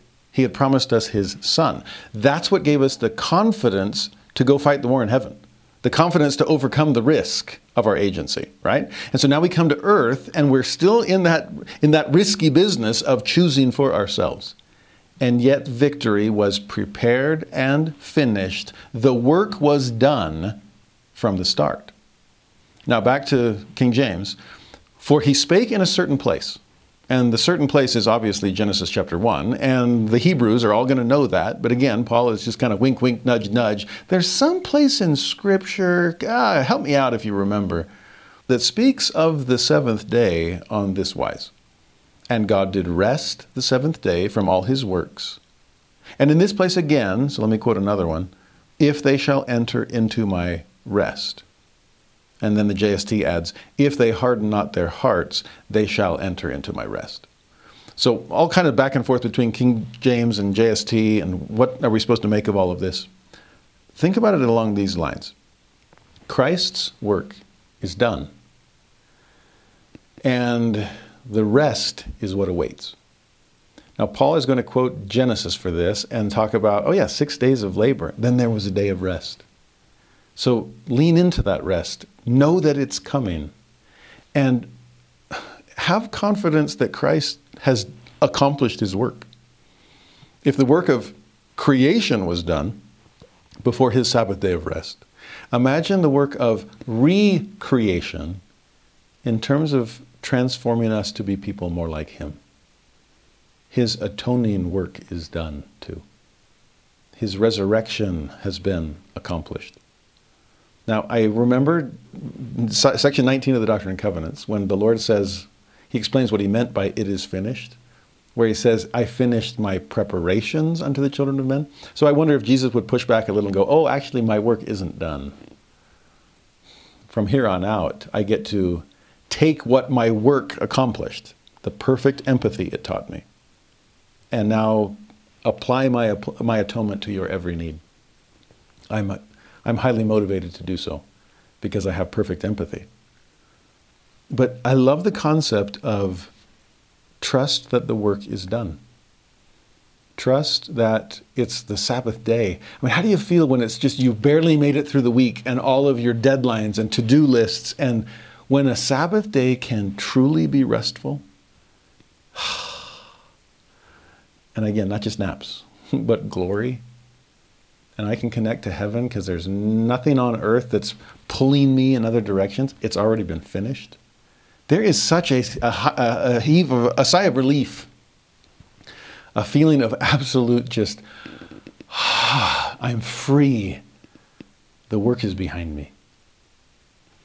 And for Paul to describe that in terms of the work of our own salvation, It's, it's done. Jesus did his work. We now need to believe in him and do anything he asks us to perform that work of reconciliation. There's the wax on, wax off. Okay? But we're not paying him back. We're not earning our salvation. We're just accepting what he's already worked to accomplish.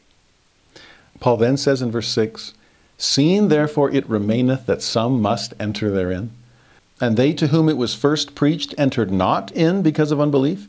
So yeah, some people didn't enter, but other people did. It remaineth that some must. The door is still open. We're not all still wandering, wandering, dying in the wilderness. No. He wants us to enter.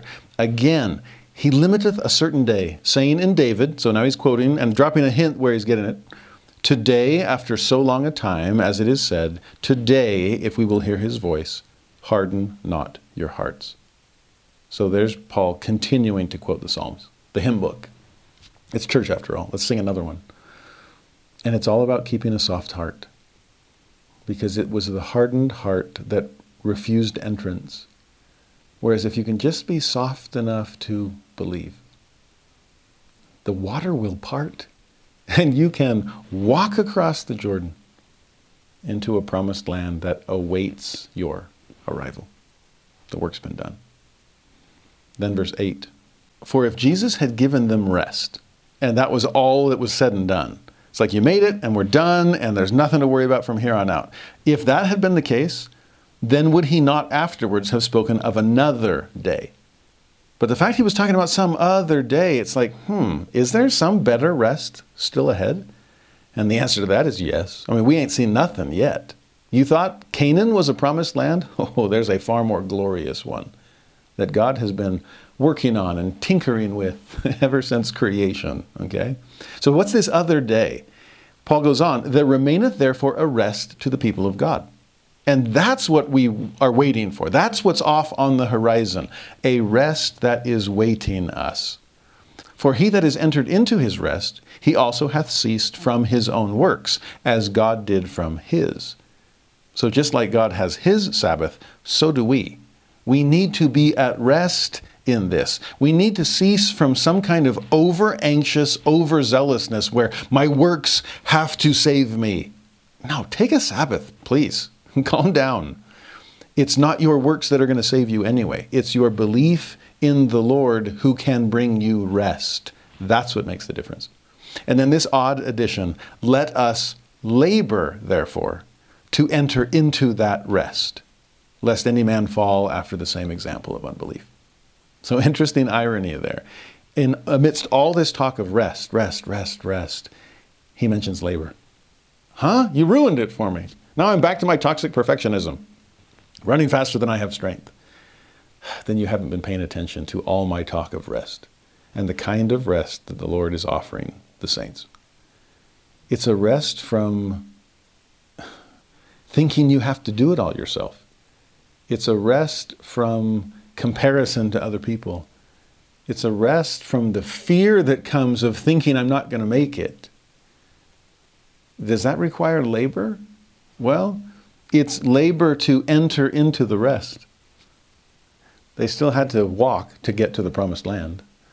But this was a work to believe, a work to receive, a work to put down the dukes when we were fighting God and insisting that, no, I've got to do more. I've got to earn this on my own. It's like, can you please stop?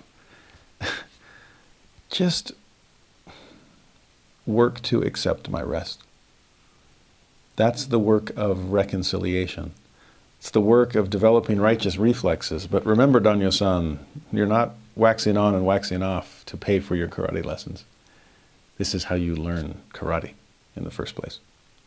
Are you with me on this? There, there's something beautiful about laboring in a way that isn't so overwhelming. That it's not to pay God back or to prove our worthiness. It's simply to retrain our reflexes so that we can accept all that he's giving us, so that we're ready for a Sabbath of rest that's glorious. In verse twelve, Paul says, "For the word of God is quick and powerful and sharper than any two-edged sword, piercing even to the dividing asunder of soul and spirit, or as the J S T puts it, between body and spirit, and of the joints and marrow, and is a discerner of the thoughts and intents of the heart.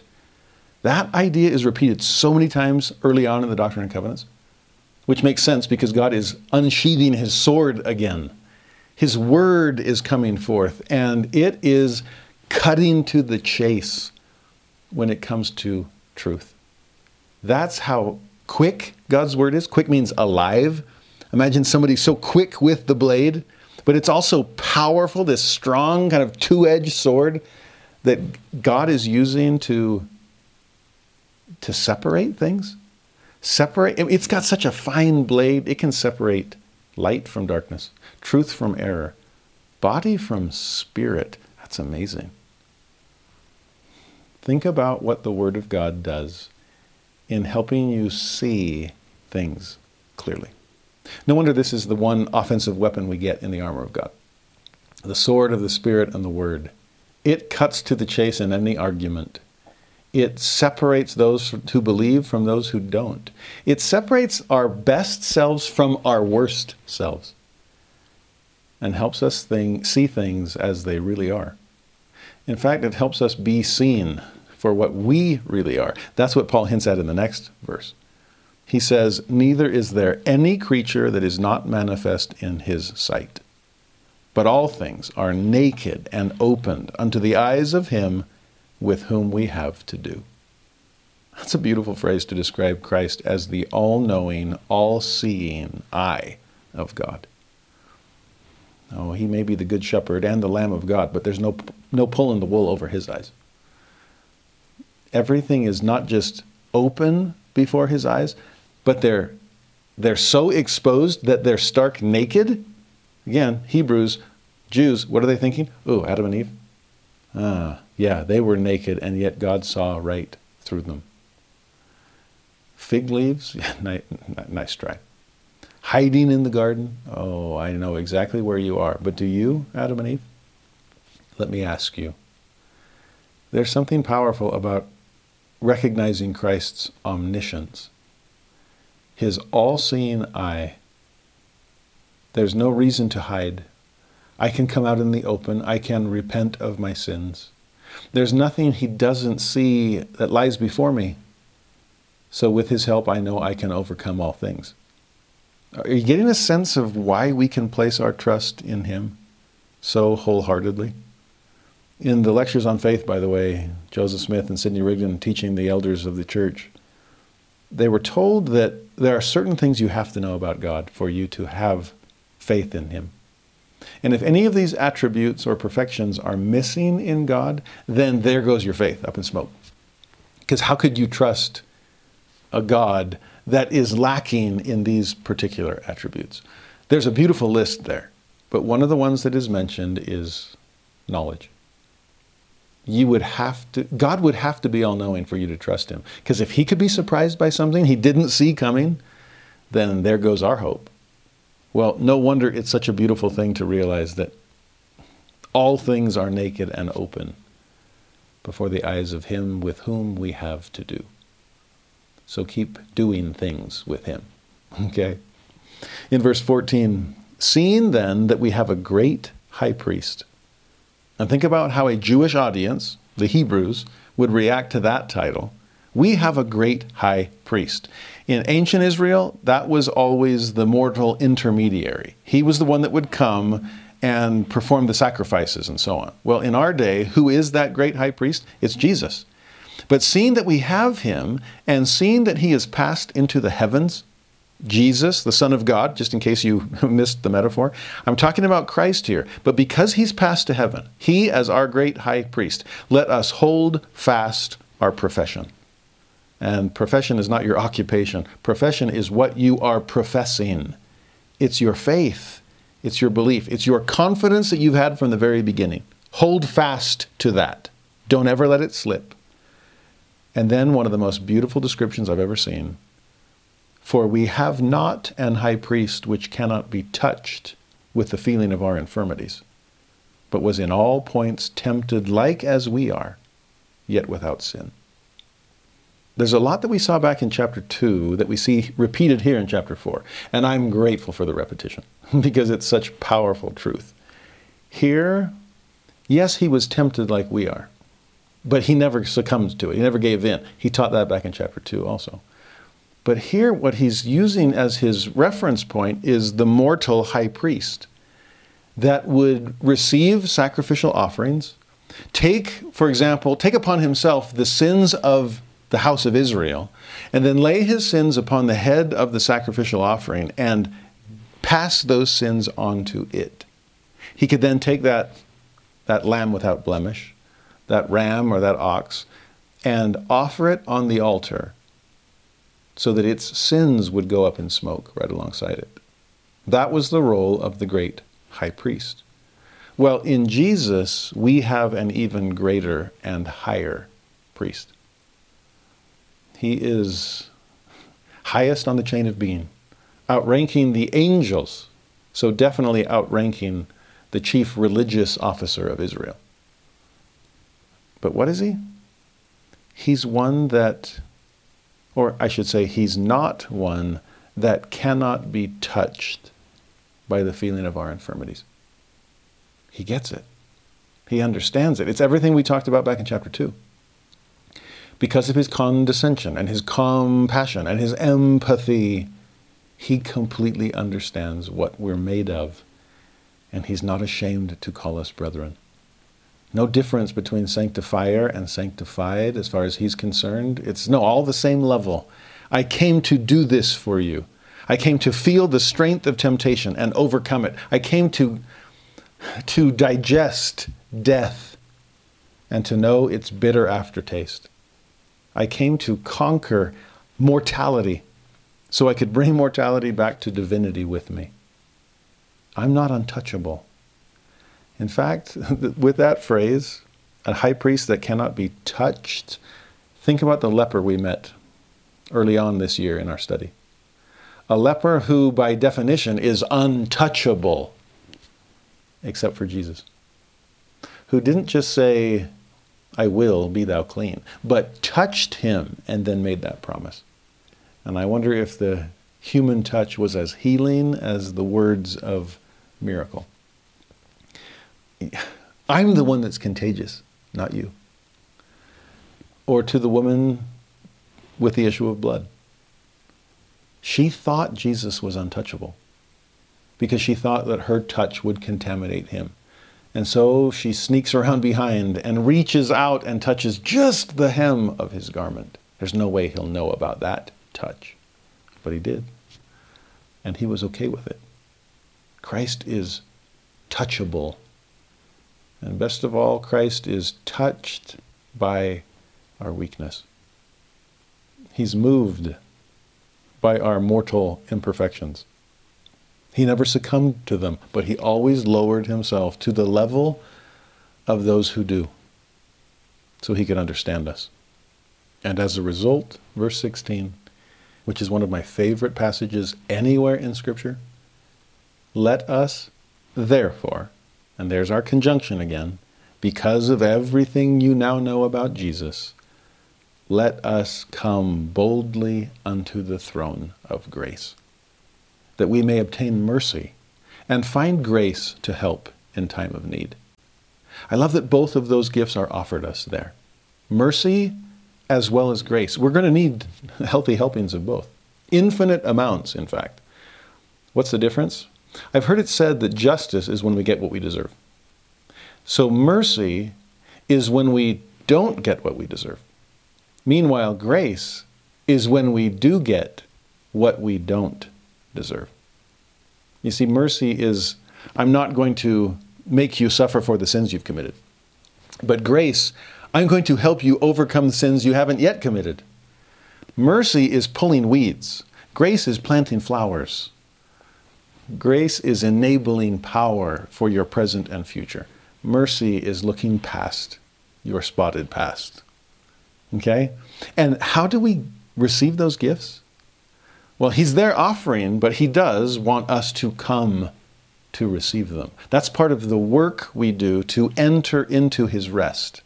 Now, if you think about entering into a place of rest, And you can think about that as in terms of promised land and making it out of Egypt, the telestial world, being perfected along the way through the wilderness, terrestrial world, and then being able to enter, cross a, a line, a river, a barrier that miraculously opens for you to pass and come in, into a celestial area, the promised land.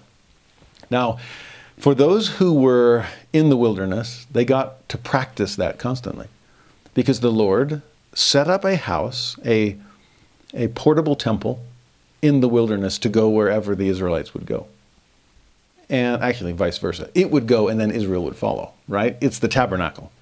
And the tabernacle had an outward court. That's telestial space, separated out, out from outer darkness everywhere else. But then the tent itself, the tent of testimony, the tent of witness was there, and it had two rooms. And the first one was terrestrial space. It was called the holy place. But then there was a separation, not a river, but in this case a veil.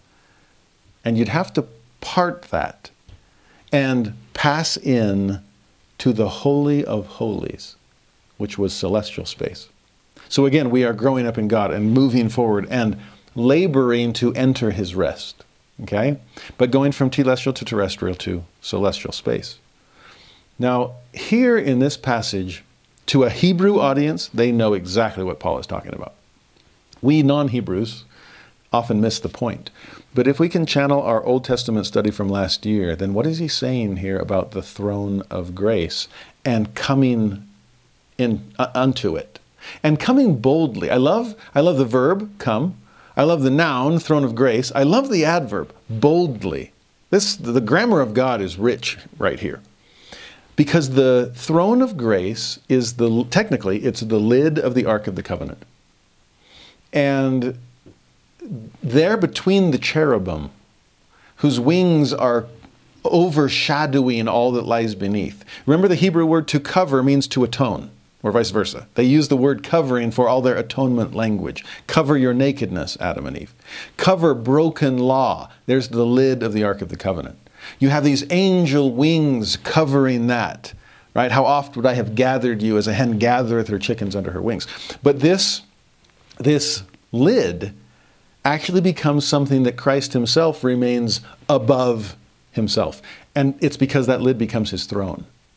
I mean, have you ever seen pictures of, of, you know, the ancient world where these servants are burying the throne of the king and they're lifting him up so that his feet don't have to touch the wicked world beneath him? And they'll bear him up. What did the ancient priests do with the Ark of the Covenant? They lifted it, they bore it on their shoulders, because this was not just a box to contain the law. This was the throne of the King of Kings. Christ sat above broken law. He sat above memories of manna. He sat above Aaron's rod and mistakes made in leadership. He was above it all. And so to build a throne room for him, that's what the holy place is. That's the celestial room in the temple. That's the celestial kingdom that we hope to inherit. But that's where he is. And so here's the throne room of the king. There's the, the throne itself, the Ark of the Covenant, and Christ is sitting upon it all. Well, that's where we're invited to come. Boldly? I don't think so. Nervously, fearfully, hesitantly. Remember, the Israelites didn't want to climb Sinai. They were scared. And coming into God, and because it was God's presence up there, and the thunders, and the light, and the thundering, and lightning, and the pillar of smoke, and the and fire. Well, there was a similar sense in the Holy of Holies. And no wonder only one person could go in one day a year. That's it. The rest of the time, that is a throne room that only the king is worthy of entering. So, what day was that? The Day of Atonement. Who entered? The high priest. And so all of this was meant to be symbolic of the great high priest atoning for our sins so that we could all enter God's presence. Okay? Now, there is some Jewish tradition that has crept up in the, in the centuries since the Old Testament was written. And so, it, because it's just tradition, we don't know if this is actually true in fact. But the fact that it grows into tradition would suggest there's some understanding behind it. And here's the tradition. There was a fear among ancient Israelites, according to this tradition, that if you enter the presence of God unworthily, then forget about it. You're gone. You're, it, it, you will not survive his presence. You'll be consumed by it. The glory of his majesty. Uh, this is where Raiders of the Lost Ark gets its idea, and where the Nazis' faces are melting off because they looked into the Ark of the Covenant unworthily. Okay? That, that's where it gets the idea. And so according to tradition, they would tie a rope around the waist of the high priest, so that as he entered, went through the holy place, where other priests are allowed to go, but then, who crossed that veil, entered the Holy of Holies, if something were to happen to him in there. No other lesser priest was permitted entrance. And so how were we going to get the body back? Well, we'll tie it with, with a rope and drag it back out of the Holy of Holies, so we can give it a, a proper burial. Now, again, we don't know if that actually happened literally, but there is evidence in the Old Testament of this fear of entering God's presence. So here in this passage where Paul is inviting us to come, and to come boldly unto the throne of grace, into the Holy of Holies, part the veil, enter, you're invited. In fact, as we talked about it in our discussion of the crucifixion, the moment Christ died and the veil parted for him to enter God's presence, he made sure the veil parted for all the rest of us too. And the veil of the temple was rent in twain, torn apart from top to bottom. This wasn't us forcing our way into heaven. This was heaven opening itself to earth. This was Christ coming in and leaving the door open behind him. I'm always correcting my kids for doing that. Maybe I should stop. Thank heaven Christ left the door open, because he wants us to enter. Now we would say, but, but, but I'm not the, the high priest. And he would say, you don't have to be. I am. I am the greatest of the great high priests. And we would say, but it's not the Day of Atonement. And he would say, oh, every day is a Day of Atonement. And so come, and please come boldly. I want you here. There's nothing to fear when you have faith. If you hold fast to that confidence you had at the beginning, then you'll follow me in. Think about the beautiful line we sing in our own hymn book. I stand all amazed. I will come and adore at the mercy seat, he says, until at the glorified throne I kneel at his feet. It's all the same place. Here where Paul calls it the throne of grace, that is the mercy seat. And that's another, again, it's a throne, so there's the seat. It's grace, or in this case, mercy. They're both offered us there. And so to come boldly to the throne of grace, to come and kneel and adore at the mercy seat, until we can worship at the throne of God and kneel at his feet. It, that's the same thing. It's, it is his throne. It is his seat. Come. I want you here. All the confidence in the world. I testify of that reality. I am so grateful for his beckoning hand. Let me part the veil for you. Let me part the sea for you. Let me stop the river for you. So you know I want you here. I am grateful for our high priest of good things to come. And what he wants to come is us. Come boldly. Don't hesitate to repent. Don't be fearful that he'll look down on you because of what you've done. He gets it in beautiful, personal ways. That's who he is. And that's who Paul has been introducing us to from the very beginning of this sermon. He'll continue to introduce us to him in all that follows. Turn to chapter five, and let's keep talking about this great high priest, shall we? The one who invites us to come in with him. No rope around the, the waist needed. Actually, maybe it is, but instead of to pull the body out, it's for God to draw the spirit in. He's pulling us. He's coaxing us to come by confirming our faith. So chapter five, verse one, for every high priest, and that's what we've been talking about, every high priest taken from among men is ordained for men in things pertaining to God. Okay, they take the place. It's, it's a beautiful example of proxy and, and vicarious substitution. The high priest takes the place of the people of Israel. The sacrificial animal then takes the place of the high priest. Well, all of these things are pointing forward to Christ, who is the great high priest. Okay? Now, he does this that he may offer both gifts and sacrifices for sins. That's his job. He's the mediator, after all, who can have compassion on the ignorant and on them that are out of the way, for that he himself also is compassed with infirmity. And by reason hereof he ought, as for the people, so also for himself, to offer for sins. Now, beautiful what Paul is describing here. It's like, of course the high priest is going to want to intercede for you. He needs somebody to intercede for him. He's, he's not any more perfect than you are. Yeah, he maybe didn't commit the same sins as you, but he has committed sin. And so perfect obedience has, that, that ship has sailed. In fact, that ship has crashed into the rocks. there's, there's no hope for the high priest or for anyone else that he's ministering for.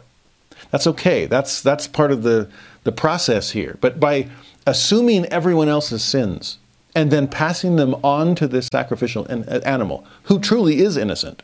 The animal didn't do anything wrong. That's why we pers- we embody that or symbolize it by a lamb without blemish, a firstling of the flock, something that is completely innocent here. That's the animal, not the offerer. That's the sacrifice, not the sacrificer. If the high priest is totally honest, when he's putting your sins on the animal, he's including his sins as well. Think about that when you go see your bishop. When we talk about Christ wants to boldly, wants to invite us to boldly come, so do bishops that are worth their salt. Because bishops know of their own imperfection. They know of their own deep dependence on the mercy of God. And so they want to extend that mercy to everybody else. They're not trying to excuse you in hopes they get excused. No, it's not that. But recognizing Lord, the Lord's mercy for them, they know God's mercy for you. So come boldly to the bishop's office, okay? The idea here, though, is this sense of the, the high priest understands. He gets it. The high priest has compassion because he does suffer with you. He, the high priest has empathy because he knows what it's like to be human. He is human. Well, if that's the case with the mortal high priest, imagine how much better we have from our high priest of good things to come. That's Jesus. Well, speaking of this honor, verse four, Paul says, no man taketh this honor unto himself, but he that is called of God, as was Aaron. And we love that verse. It goes along with the fifth article of faith. It's, it's we don't assume authority. It has to be offered us from one who already has it. But I love the context. Don't just cherry pick this verse and, oh, that's a great verse on priesthood. It's actually a great verse about Jesus. Okay? The focus is, he is the great high priest. And just like we don't take the honor, Christ didn't demand it. He volunteered when the Father asked, whom shall I send? The Father prepared the Son. The Father called and commissioned the Son. Just like he called Moses, just like he called Aaron. They weren't asking for these things. But Christ was a willing servant and a willing sacrifice. That's what Paul says next. So also Christ glorified not himself to be made an high priest, but he that said unto him, thou art my son, today have I begotten thee. So he's going back and echoing the, the hymn he sang a little bit earlier. What he's getting at here is the, the fact that high priests are, are born, not made. They didn't campaign for the calling. In fact, Moses kind of campaigned against it. Uh, and, and Aaron was, had some issues of his own. But in God's infinite mercy, he called them and commissioned them and polished them until they were worthy of the work. Now, Christ didn't need the polishing. But just like their willingness to accept a role, so did Jesus. He simply volunteered and said, here am I, send me. He didn't demand it. He didn't campaign for it. But he was chosen of God. and the trust we can place in him as a result. Uh, in verse six, as he saith also in another place. And here Paul's going to quote Psalm one ten. He's quoted from that already, but this is a, a key passage from the Old Testament hymn book that he wants to sing another verse from. So, as he saith also in another place, thou art a priest forever after the order of Melchizedek. I love that he's referred to a high priest after the order of Aaron, and here he's talking about a priest forever after the order of Melchizedek. We see two priesthoods side by side here in Hebrews chapter five. But speaking of this priest, and here we wonder, are you talking about Melchizedek or are you talking about Jesus? Well, let's see what he says and figure it out. Thou art a priest forever after the order of Melchizedek, who in the days of his flesh, when he had offered up prayers and supplications with strong crying and tears unto him that was able to save him from death, and was heard in that he feared. Well, we're going to keep reading in a second, but pause here. Do we have any account of Melchizedek offering up prayers and supplications with strong crying and tears? Was he in danger of death? I mean, Abraham was at, at, at one point, and Jehovah came through for him. Abraham saw in Melchizedek a superior officer. Remember, Abraham paid tithes to Melchizedek. It's one of the only places we see Melchizedek in the Old Testament. But the fact that Abraham would basically bow before him and offer him the gifts he was trying to give to God. Oh, there's something about Melchizedek. But there's something about Jesus here. Was there a time in the days of his flesh when Jesus offered up prayers and supplication with strong crying and tears? Prayers offered to him who was able to save him from death, him who had ears to hear of this suffering son's fear. I've sometimes said that section nineteen of the Doctrine and Covenants is one of the few or only places we can see how Jesus felt about Gethsemane and Calvary. And that it took him eighteen hundred years to finally bring himself to be able to talk about what he went through emotionally and physically and spiritually. Section nineteen, verse eighteen and nineteen is where Jesus says, which suffering caused myself, even God, the greatest of all. That's the top link in the chain of being, right? But it caused me to tremble because of pain, and to bleed at every pore, and to suffer both body and spirit. And would that I might not drink the bitter cup and shrink. Nevertheless, glory be to the Father, and I partook and finished my preparations unto the children of men. Thank you, Father, for not answering those prayers, for enforcing or reinforcing thy will, even when I was begging that my will be done. But also always remembering that it was God's will that needed to be. You understand? That, that's, again, eighteen hundred years after the fact. But I wonder, well, partly I wonder if Psalm twenty-two, that Jesus invoked from the cross, was a way of hinting to us all that he was feeling. But also what we see here from Paul, is this another glimpse into what Jesus endured in the garden and on the cross? Strong crying. The words of my roaring is how the second twenty, the twenty-second Psalm phrases it. Tears. It wasn't just drops of blood that were falling to the ground. Prayers and supplications, a knowledge that God was able to save him from death, if he so chose. This is an incredible passage. It allows us to wake up a little in the shadows of the garden so that we can watch with Jesus for one hour and catch a, a peek. Just a furtive glance before we're almost forced to look away because of what we're watching.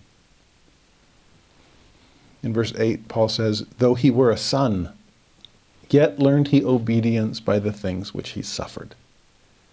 And being made perfect, he became the author of eternal salvation unto all them that obey him, called of God and high priest, after the order of Melchizedek. Do you see why the father couldn't answer the son's request?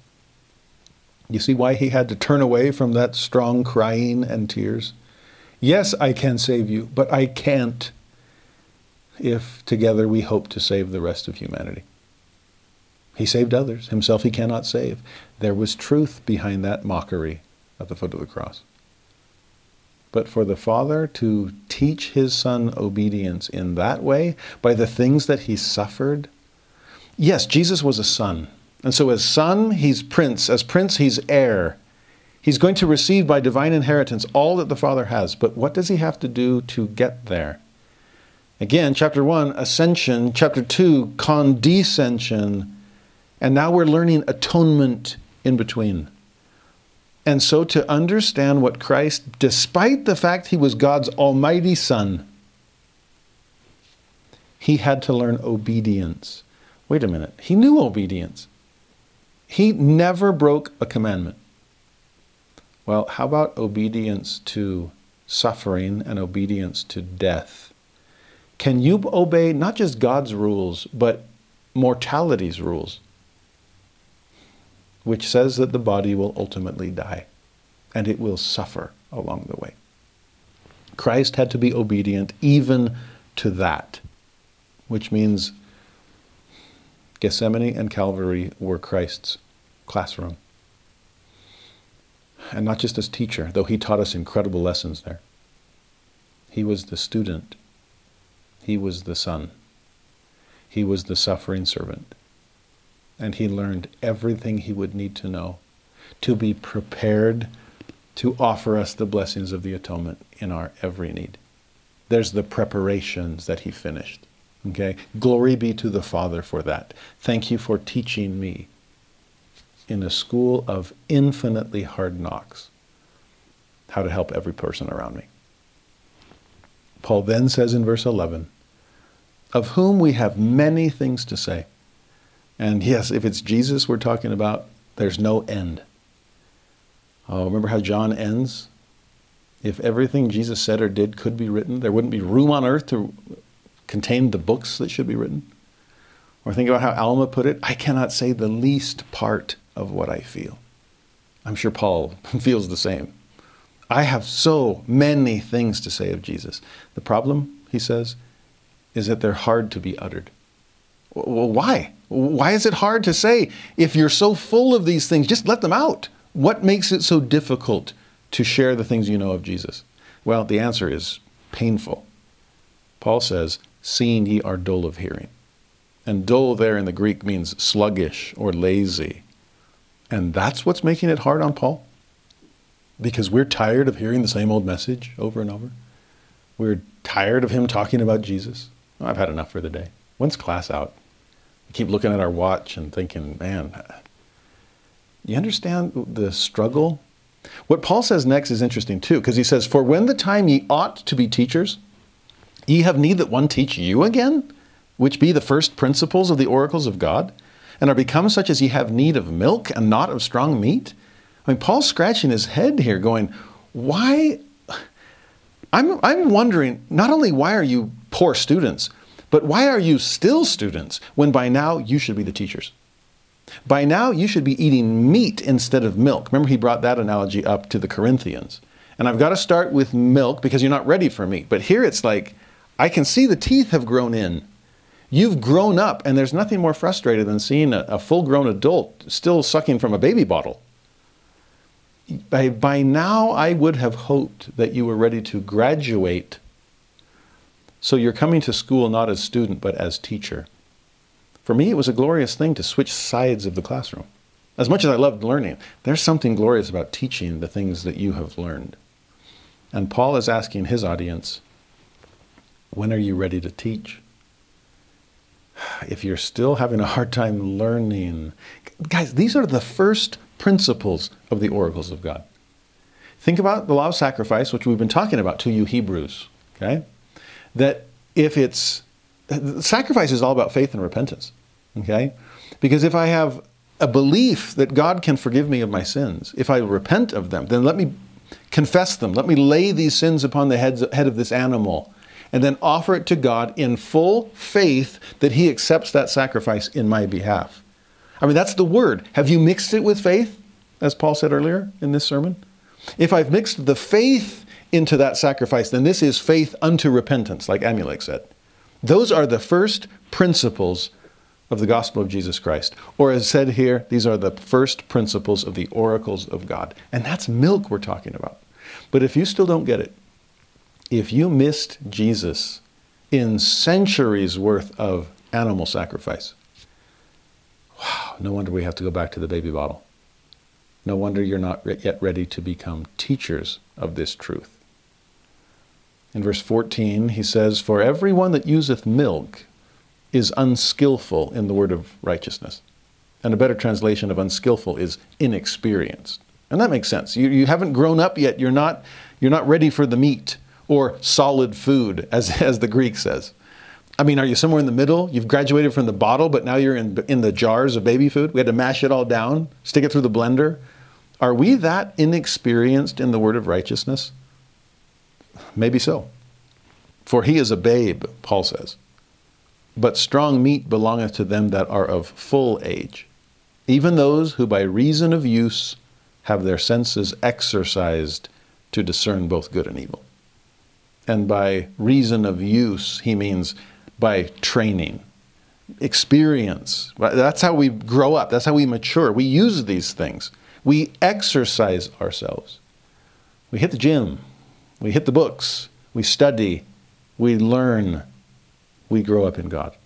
That's what Paul is asking we, that we all do. Learn to discern between right and wrong.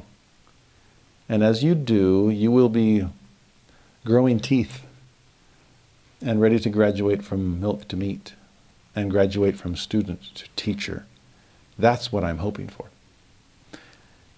Chapter six, then, he gives us our final chapter of this week. Don't worry, there's still a second half of Hebrews that is glorious. He's going to build on what we've done this first half. But if we've done justice to these first few chapters, next week will make so much more sense. Are we are we rechanneling our inner Israelite? Are we approaching New Testament text with an Old Testament understanding? If so, let's study this final chapter then and prepare ourselves for more next week. Chapter six. Verse one, therefore, oh, there's that word again, starting every chapter so far, other than the first, with a conjunction. Keep on reading, okay? Keep on preaching. Preach it, brother. Preach it to me, Paul. What am I supposed to do now? Based on what I know about Jesus, therefore, leaving the principles of the doctrine of Christ. I was like, wait, we're going to leave those behind? Joseph Smith says, no, absolutely not. The J S T adds one word, and it's the word not. So let's reread it. Therefore, not leaving the principles of the doctrine of Christ. Hold on to those. That's the milk, but you can still drink that in your adulthood, okay? Always come back to faith. Always return to repentance. So not leaving the principles of the doctrine of Christ, let us go on unto perfection, or in the Greek, unto maturity, unto full growth or full development.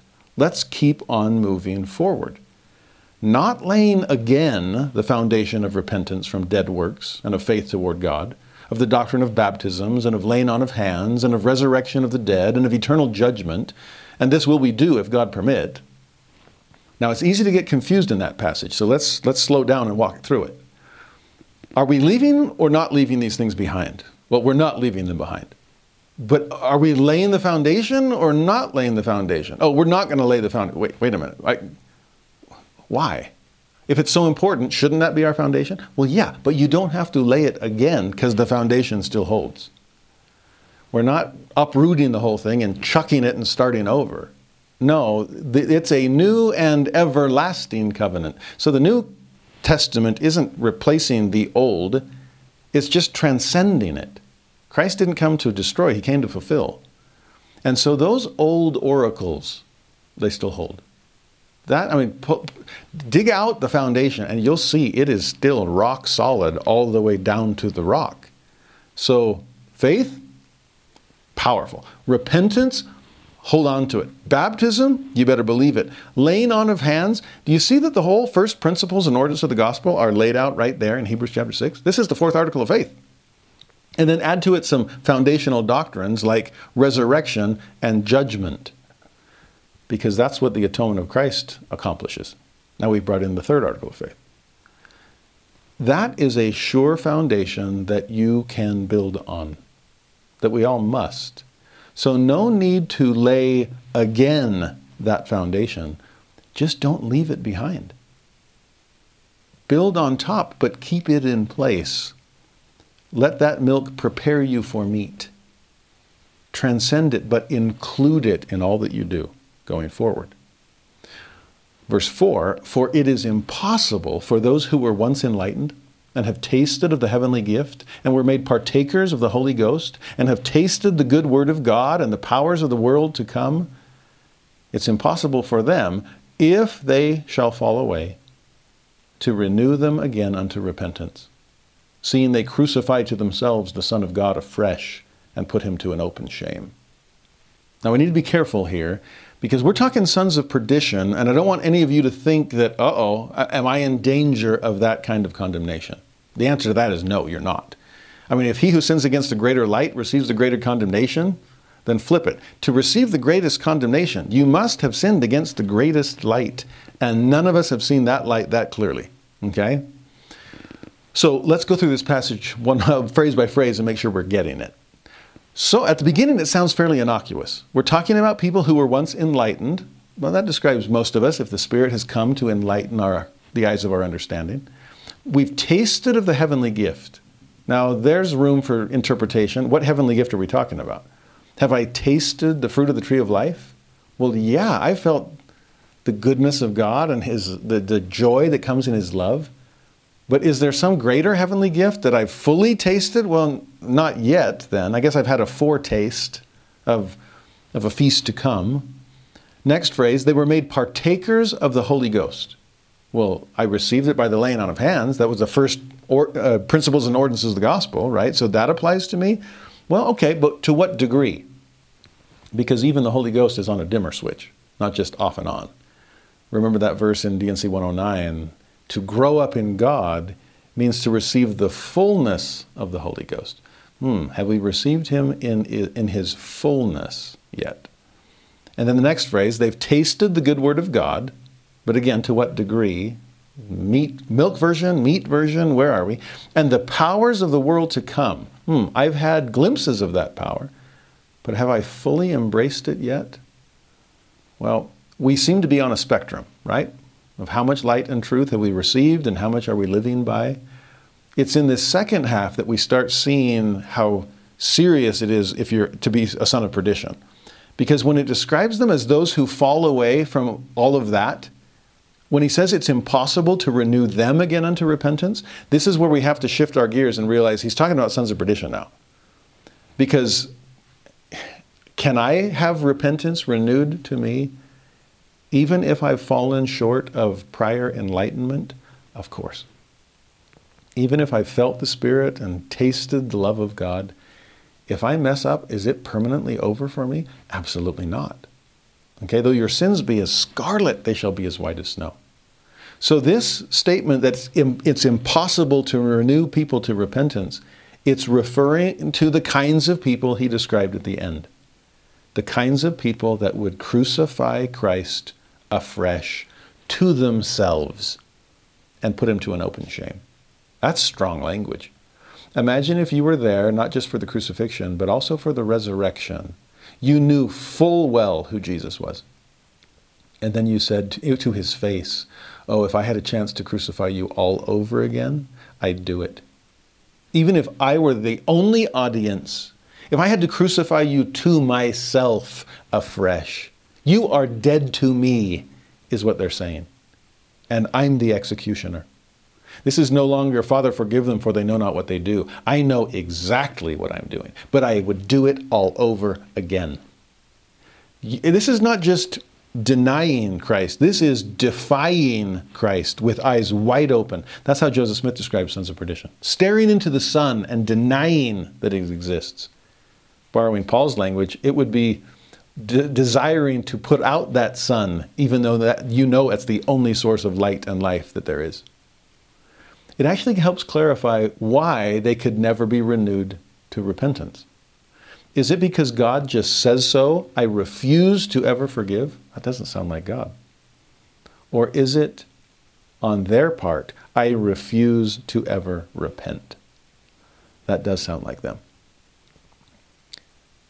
If they knew Christ, they would always know that they can always repent. But if it's deny and defy, it's I refuse to participate in your atonement. I'd rather crucify you all over again. Then no wonder repentance isn't an option. They wouldn't accept it. Not that God wouldn't allow it. Okay? We see more of that in section seventy-six of the Doctrine and Covenants, where sons of perdition are discussed again. But here in Hebrews chapter six, best place in the Bible to see things hinted at along those lines. Paul then says in verse seven, "For the earth which drinketh in the rain that cometh oft upon it, and bringeth forth herbs, meet for them by whom it is dressed, receiveth blessings from God. But that which beareth thorns and briars is rejected, and is nigh unto cursing, whose end is to be burned." In some ways, this is the parable of the sower in a very condensed form. What kind of soil are we anyway?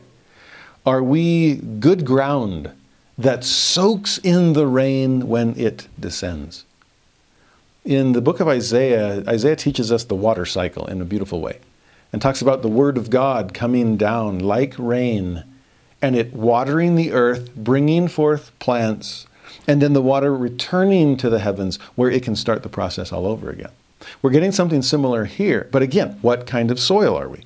If we're good ground, then the earth drinketh in the rain, and the rain keeps coming, and the ground keeps soaking it up. Why? Because it keeps producing. It brings forth herbs, meat for whoever dressed it. It's like that's what the farmer planted, that's what they want to, to, to harvest.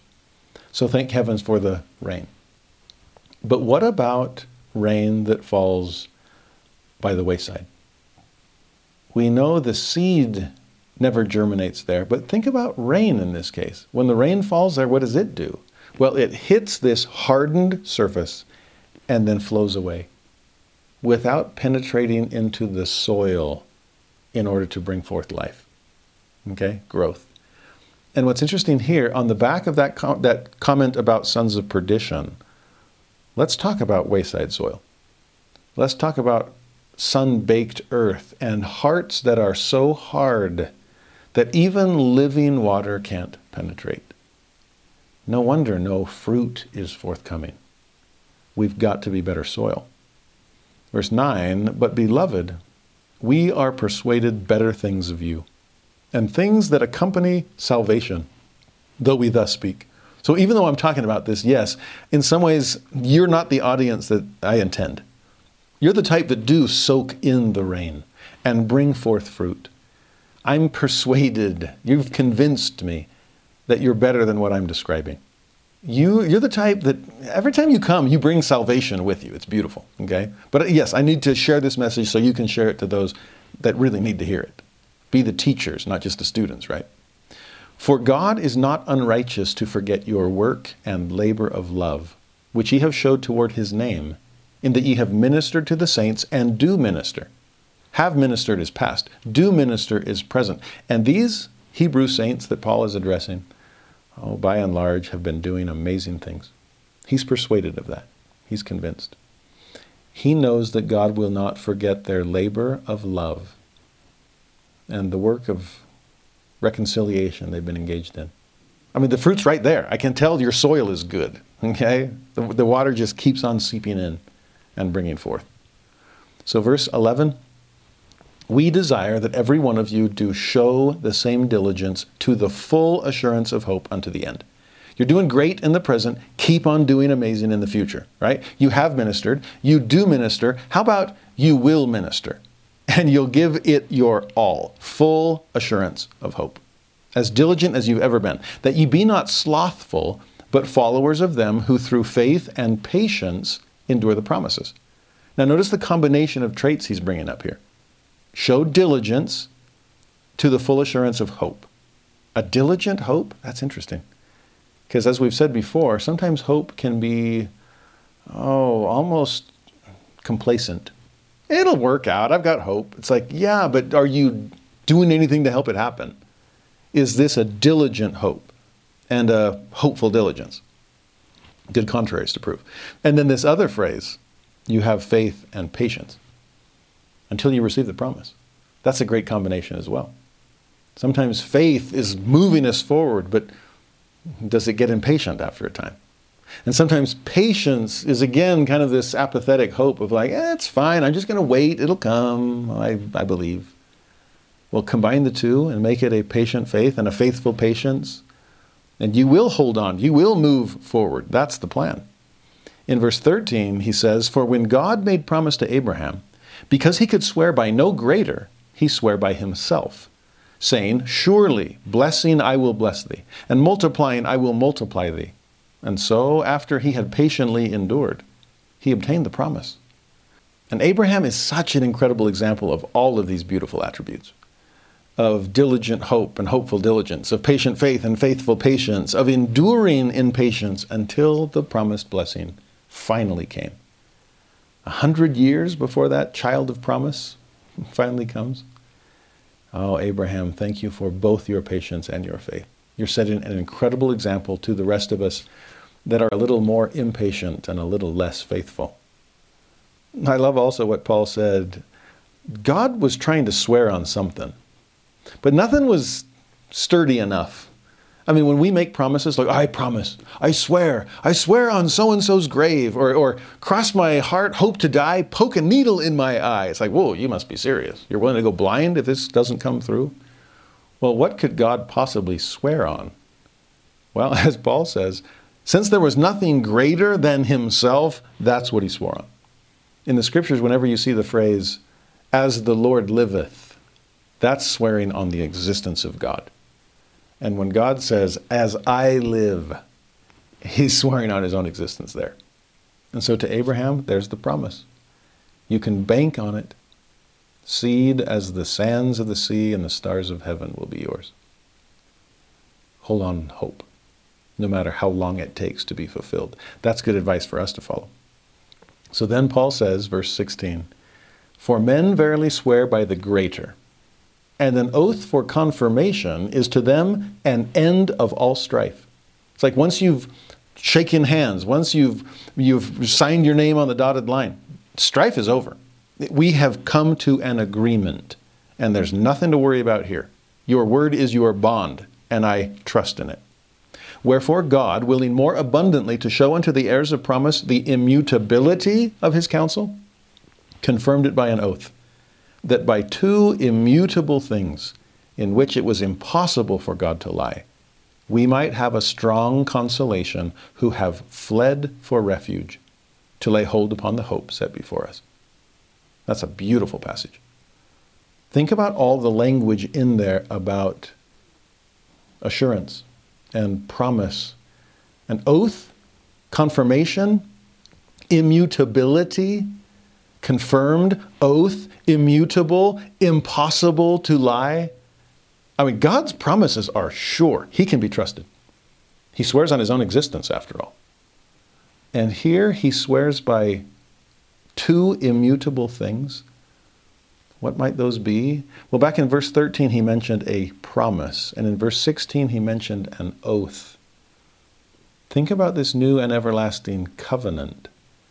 Think about the oath and promise he's given. We often talk about the oath and covenant of the priesthood. Well, there's two immutable things. God has sworn an oath. He has made a covenant. There's, he'll, he, he, there's no going back on that. He can be fully trusted. And as a result, what can we do? I love the way Paul puts it. We can flee for refuge, because our covenants with Christ are a refuge, a covert from storm and from rain. That's why the, that's why the temple was a tent. It's our refuge. It's where we come in from, from the elements. It is, honestly, with God's promises, what do we have? We have strong consolation. Because of God's promises, we have refuge. Because of, of God's promises, we have hope. And that hope is set right before us. The table's set. It's a feast of fat things. wine on the lees, well refined, and just come to the banquet table. I promise you're invited. Come boldly to the throne of grace. I love, as we approach the end of, of Hebrews chapter six, to see what reassurance comes by way of covenant. There's actually, uh, I was joking with my B Y U students recently, that if you have eyes to see, there are principles throughout Scripture that would surprise you. And I joked with them, I said, you know, I learned a lesson about marriage from Nephi and Zoram in the fourth chapter of First Nephi. And they're like, huh? Nephi and Zoram taught you about marriage? I'm like, yeah. If they, if the other person runs, chase them down and tackle them. And then they all laughed. I'm like, just kidding, just kidding. Uh, the lesson is something better than that. Because Zoram does run, right? When he first recognized it, like, wait a minute, you're not who I thought you were. You were. And, and think about the symbolism of what's about to happen. Two strangers are about to start a lifelong journey together in hopes of arriving eventually at some promised land. Sound like marriage? I mean, not, not a total stranger, but I didn't know my wife then as well as I do now. And there we were, launching off into this journey through the wilderness. Now, what I love about Nephi and Zoram is the place of covenant. There they are looking at each other like nervously. But Nephi makes a covenant with Zoram and says, I promise, and there's all kinds of oath language in, for, in First Nephi four there, but it says, I promise that if you'll join us, you'll be a free man like unto us in the wilderness. Not our servant, like you were for Laban. Brothers with us, equal partners in, in the whole thing. And the text says that because of Nephi's covenant, Zoram's heart took courage. Huh, okay, you can be trusted. And then flip it around. Zoram makes a covenant in return. Okay, then I will come and be part of the family. I will join the journey. And I promise. I make an oath. I make a covenant here. And then it says that Nephi's fears did cease concerning him. And when I read that verse when I was engaged, I was reading the Book of Mormon cover to cover to try to get lessons on marriage. That was one of the first ones of, wow, as we begin our journey together, it's our covenants that will give us confidence. It's because of the promises we've made to each other, and best of all to God, that our hearts can take courage and our fears can cease. And my wife and I were ready to move forward with faith. Okay? The, the courage that comes of covenant is really powerful. And that's the sense I get in verse sixteen through eighteen. There's an end of all strife. There's nothing to worry about. Okay? Confidence. Move forward. And then he ends this incredible chapter. There's way more ahead, so come back next week for seven through thirteen. But how does chapter six end? Verse nineteen and twenty, which hope, since that's what we've gained from all of this, right? We lay hold upon the hope set before us in verse eighteen. So that verse nineteen, this hope we can have as an anchor of the soul. Remember when the boat drifted away? Well, my hope in Christ isn't drifting anywhere. It is an anchor that, that ties me to the bedrock himself. Okay? This hope is an anchor of the soul. It's both sure and steadfast. It entereth into that within the veil, whither the forerunner is for us entered, even Jesus, made an high priest forever after the order of Melchizedek. And with that last line, we're reminded of what we studied in chapter five and chapter four about Christ being our high priest of good things to come, of the one welcoming us, inviting us to come boldly to the throne of grace. This is he who came within the veil. Again, I love the way he phrases it. He's the forerunner, and he entered for us. But if he's the forerunner and he's running ahead of us, remember, he left the door wide open. Come. I know you are a little slow compared to me, but come at your pace. I'm, I'm patient. I'll wait for you. I'll hold out hope. It's laid out right there on the table. Actually, it's laid out right there on the throne. Come boldly to the throne of grace. Obtain mercy and grace in time of need. I'll be here for you. That's the hope that is set before you, and you can anchor yourself in it. Okay? It reminds me of the verse in Ether chapter twelve. So beautiful. It's verse four, where Moroni tells us, Wherefore, whoso believeth in God might with surety hope for a better world. Yea, even a place at the right hand of God. How's that for the throne room? How's that for the Holy of Holies and the mercy seat and the throne of grace? And this hope, Moroni says, cometh of faith. There's that first principles sent down from the oracles of God. It cometh of faith. It maketh an anchor to the souls of men. Just like Paul said. We are anchored in that hope. And with that anchor and no more fear, what can we now do? Which would make them sure and steadfast, always abounding in good works, being led to glorify God. That's the whole thing right there, boiled down into a single passage. It's what Paul has been teaching us for the last six chapters. We can glorify a God who deserves our glorification. Above all, descended below all. We can abound in good works if we'll lay hold on things and never let them slip. If we'll pay the more earnest heed to the words that God has given us, then there is hope in Christ that will allow us to withstand anything that comes our way. That's an anchor, and it will hold. I love Hebrews. Okay, I, I told you this week was good stuff. And next week will be great stuff as well.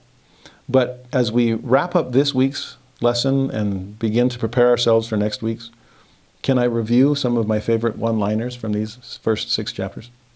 There's so many. But by way of review, just let these truths sink into the soul. God, who at sundry times and in diverse manners spake in times past unto the fathers by the prophets, hath in these last days spoken unto us by his Son, made so much better than the angels. God hath ordained thee with the oil of gladness above thy fellows. Give the more earnest heed to the things which we have heard, lest at any time we should let them slip. How shall we escape if we neglect so great salvation? We see Jesus, who was made a little lower than the angels for the suffering of death. He, by the grace of God, should taste death for every man, bringing many sons unto glory, to make the captain of their salvation perfect through sufferings. For both he that sanctifieth and they who are sanctified are all of one, for which cause he is not ashamed to call them brethren. He took not on him the nature of angels, but he took on him the seed of Abraham. In all things it behooved him to be made like unto his brethren, that he might be a merciful and faithful high priest. In that he himself hath suffered being tempted, he is able to succor them that are tempted. Consider the apostle and high priest of our profession, Christ Jesus. Hold fast the confidence and the rejoicing of the hope firm unto the end. Take heed, brethren, lest there be in any of you an evil heart of unbelief. We are made partakers of Christ if we hold the beginning of our confidence steadfast unto the end. The word preached did not profit them, not being mixed with faith. The works were finished from the foundation of the world. There remaineth therefore a rest to the people of God. The word of God is quick and powerful, and sharper than any two-edged sword. All things are naked and opened unto the eyes of him with whom we have to do. We have not an high priest which cannot be touched with the feeling of our infirmities, but was in all points tempted like as we are, yet without sin. Come boldly unto the throne of grace. No man taketh this honor unto himself, but he that is called of God. He had offered up prayers and supplications with strong crying and tears unto him that was able to save him from death. Though he were a son, yet learned he obedience by the things which he suffered. Not leaving the principles of the doctrine of Christ, let us go on unto perfection. Tasted the good word of God and the powers of the world to come. the earth which drinketh in the rain that cometh oft upon it. Beloved, we are persuaded better things of you, and things that accompany salvation. Show the same diligence to the full assurance of hope unto the end. After he had patiently endured, he obtained the promise. An oath for confirmation is to them an end of all strife. We might have a strong consolation, who have fled for refuge to lay hold upon the hope set before us, which hope we have as an anchor to the soul, within the veil, whither the forerunner is for us entered, even Jesus. I testify that Jesus has entered, and that he wants us all to follow. I am so grateful for the testimony of Christ that Paul has left us in this magnificent sermon. I pray that we may never let any of its truth slip, but that we can pay the more earnest heed and hold on to it with both hands, and then share it with anyone with ears to hear. I am grateful for Jesus. I am grateful for his faithfulness, for his unbreakable, immutable promises. I'm grateful he cannot lie. It's not in his character. So when he promises us forgiveness, when he gives us a reason for hope, believe him and come when he calls. Come boldly. He's waiting with arms outstretched.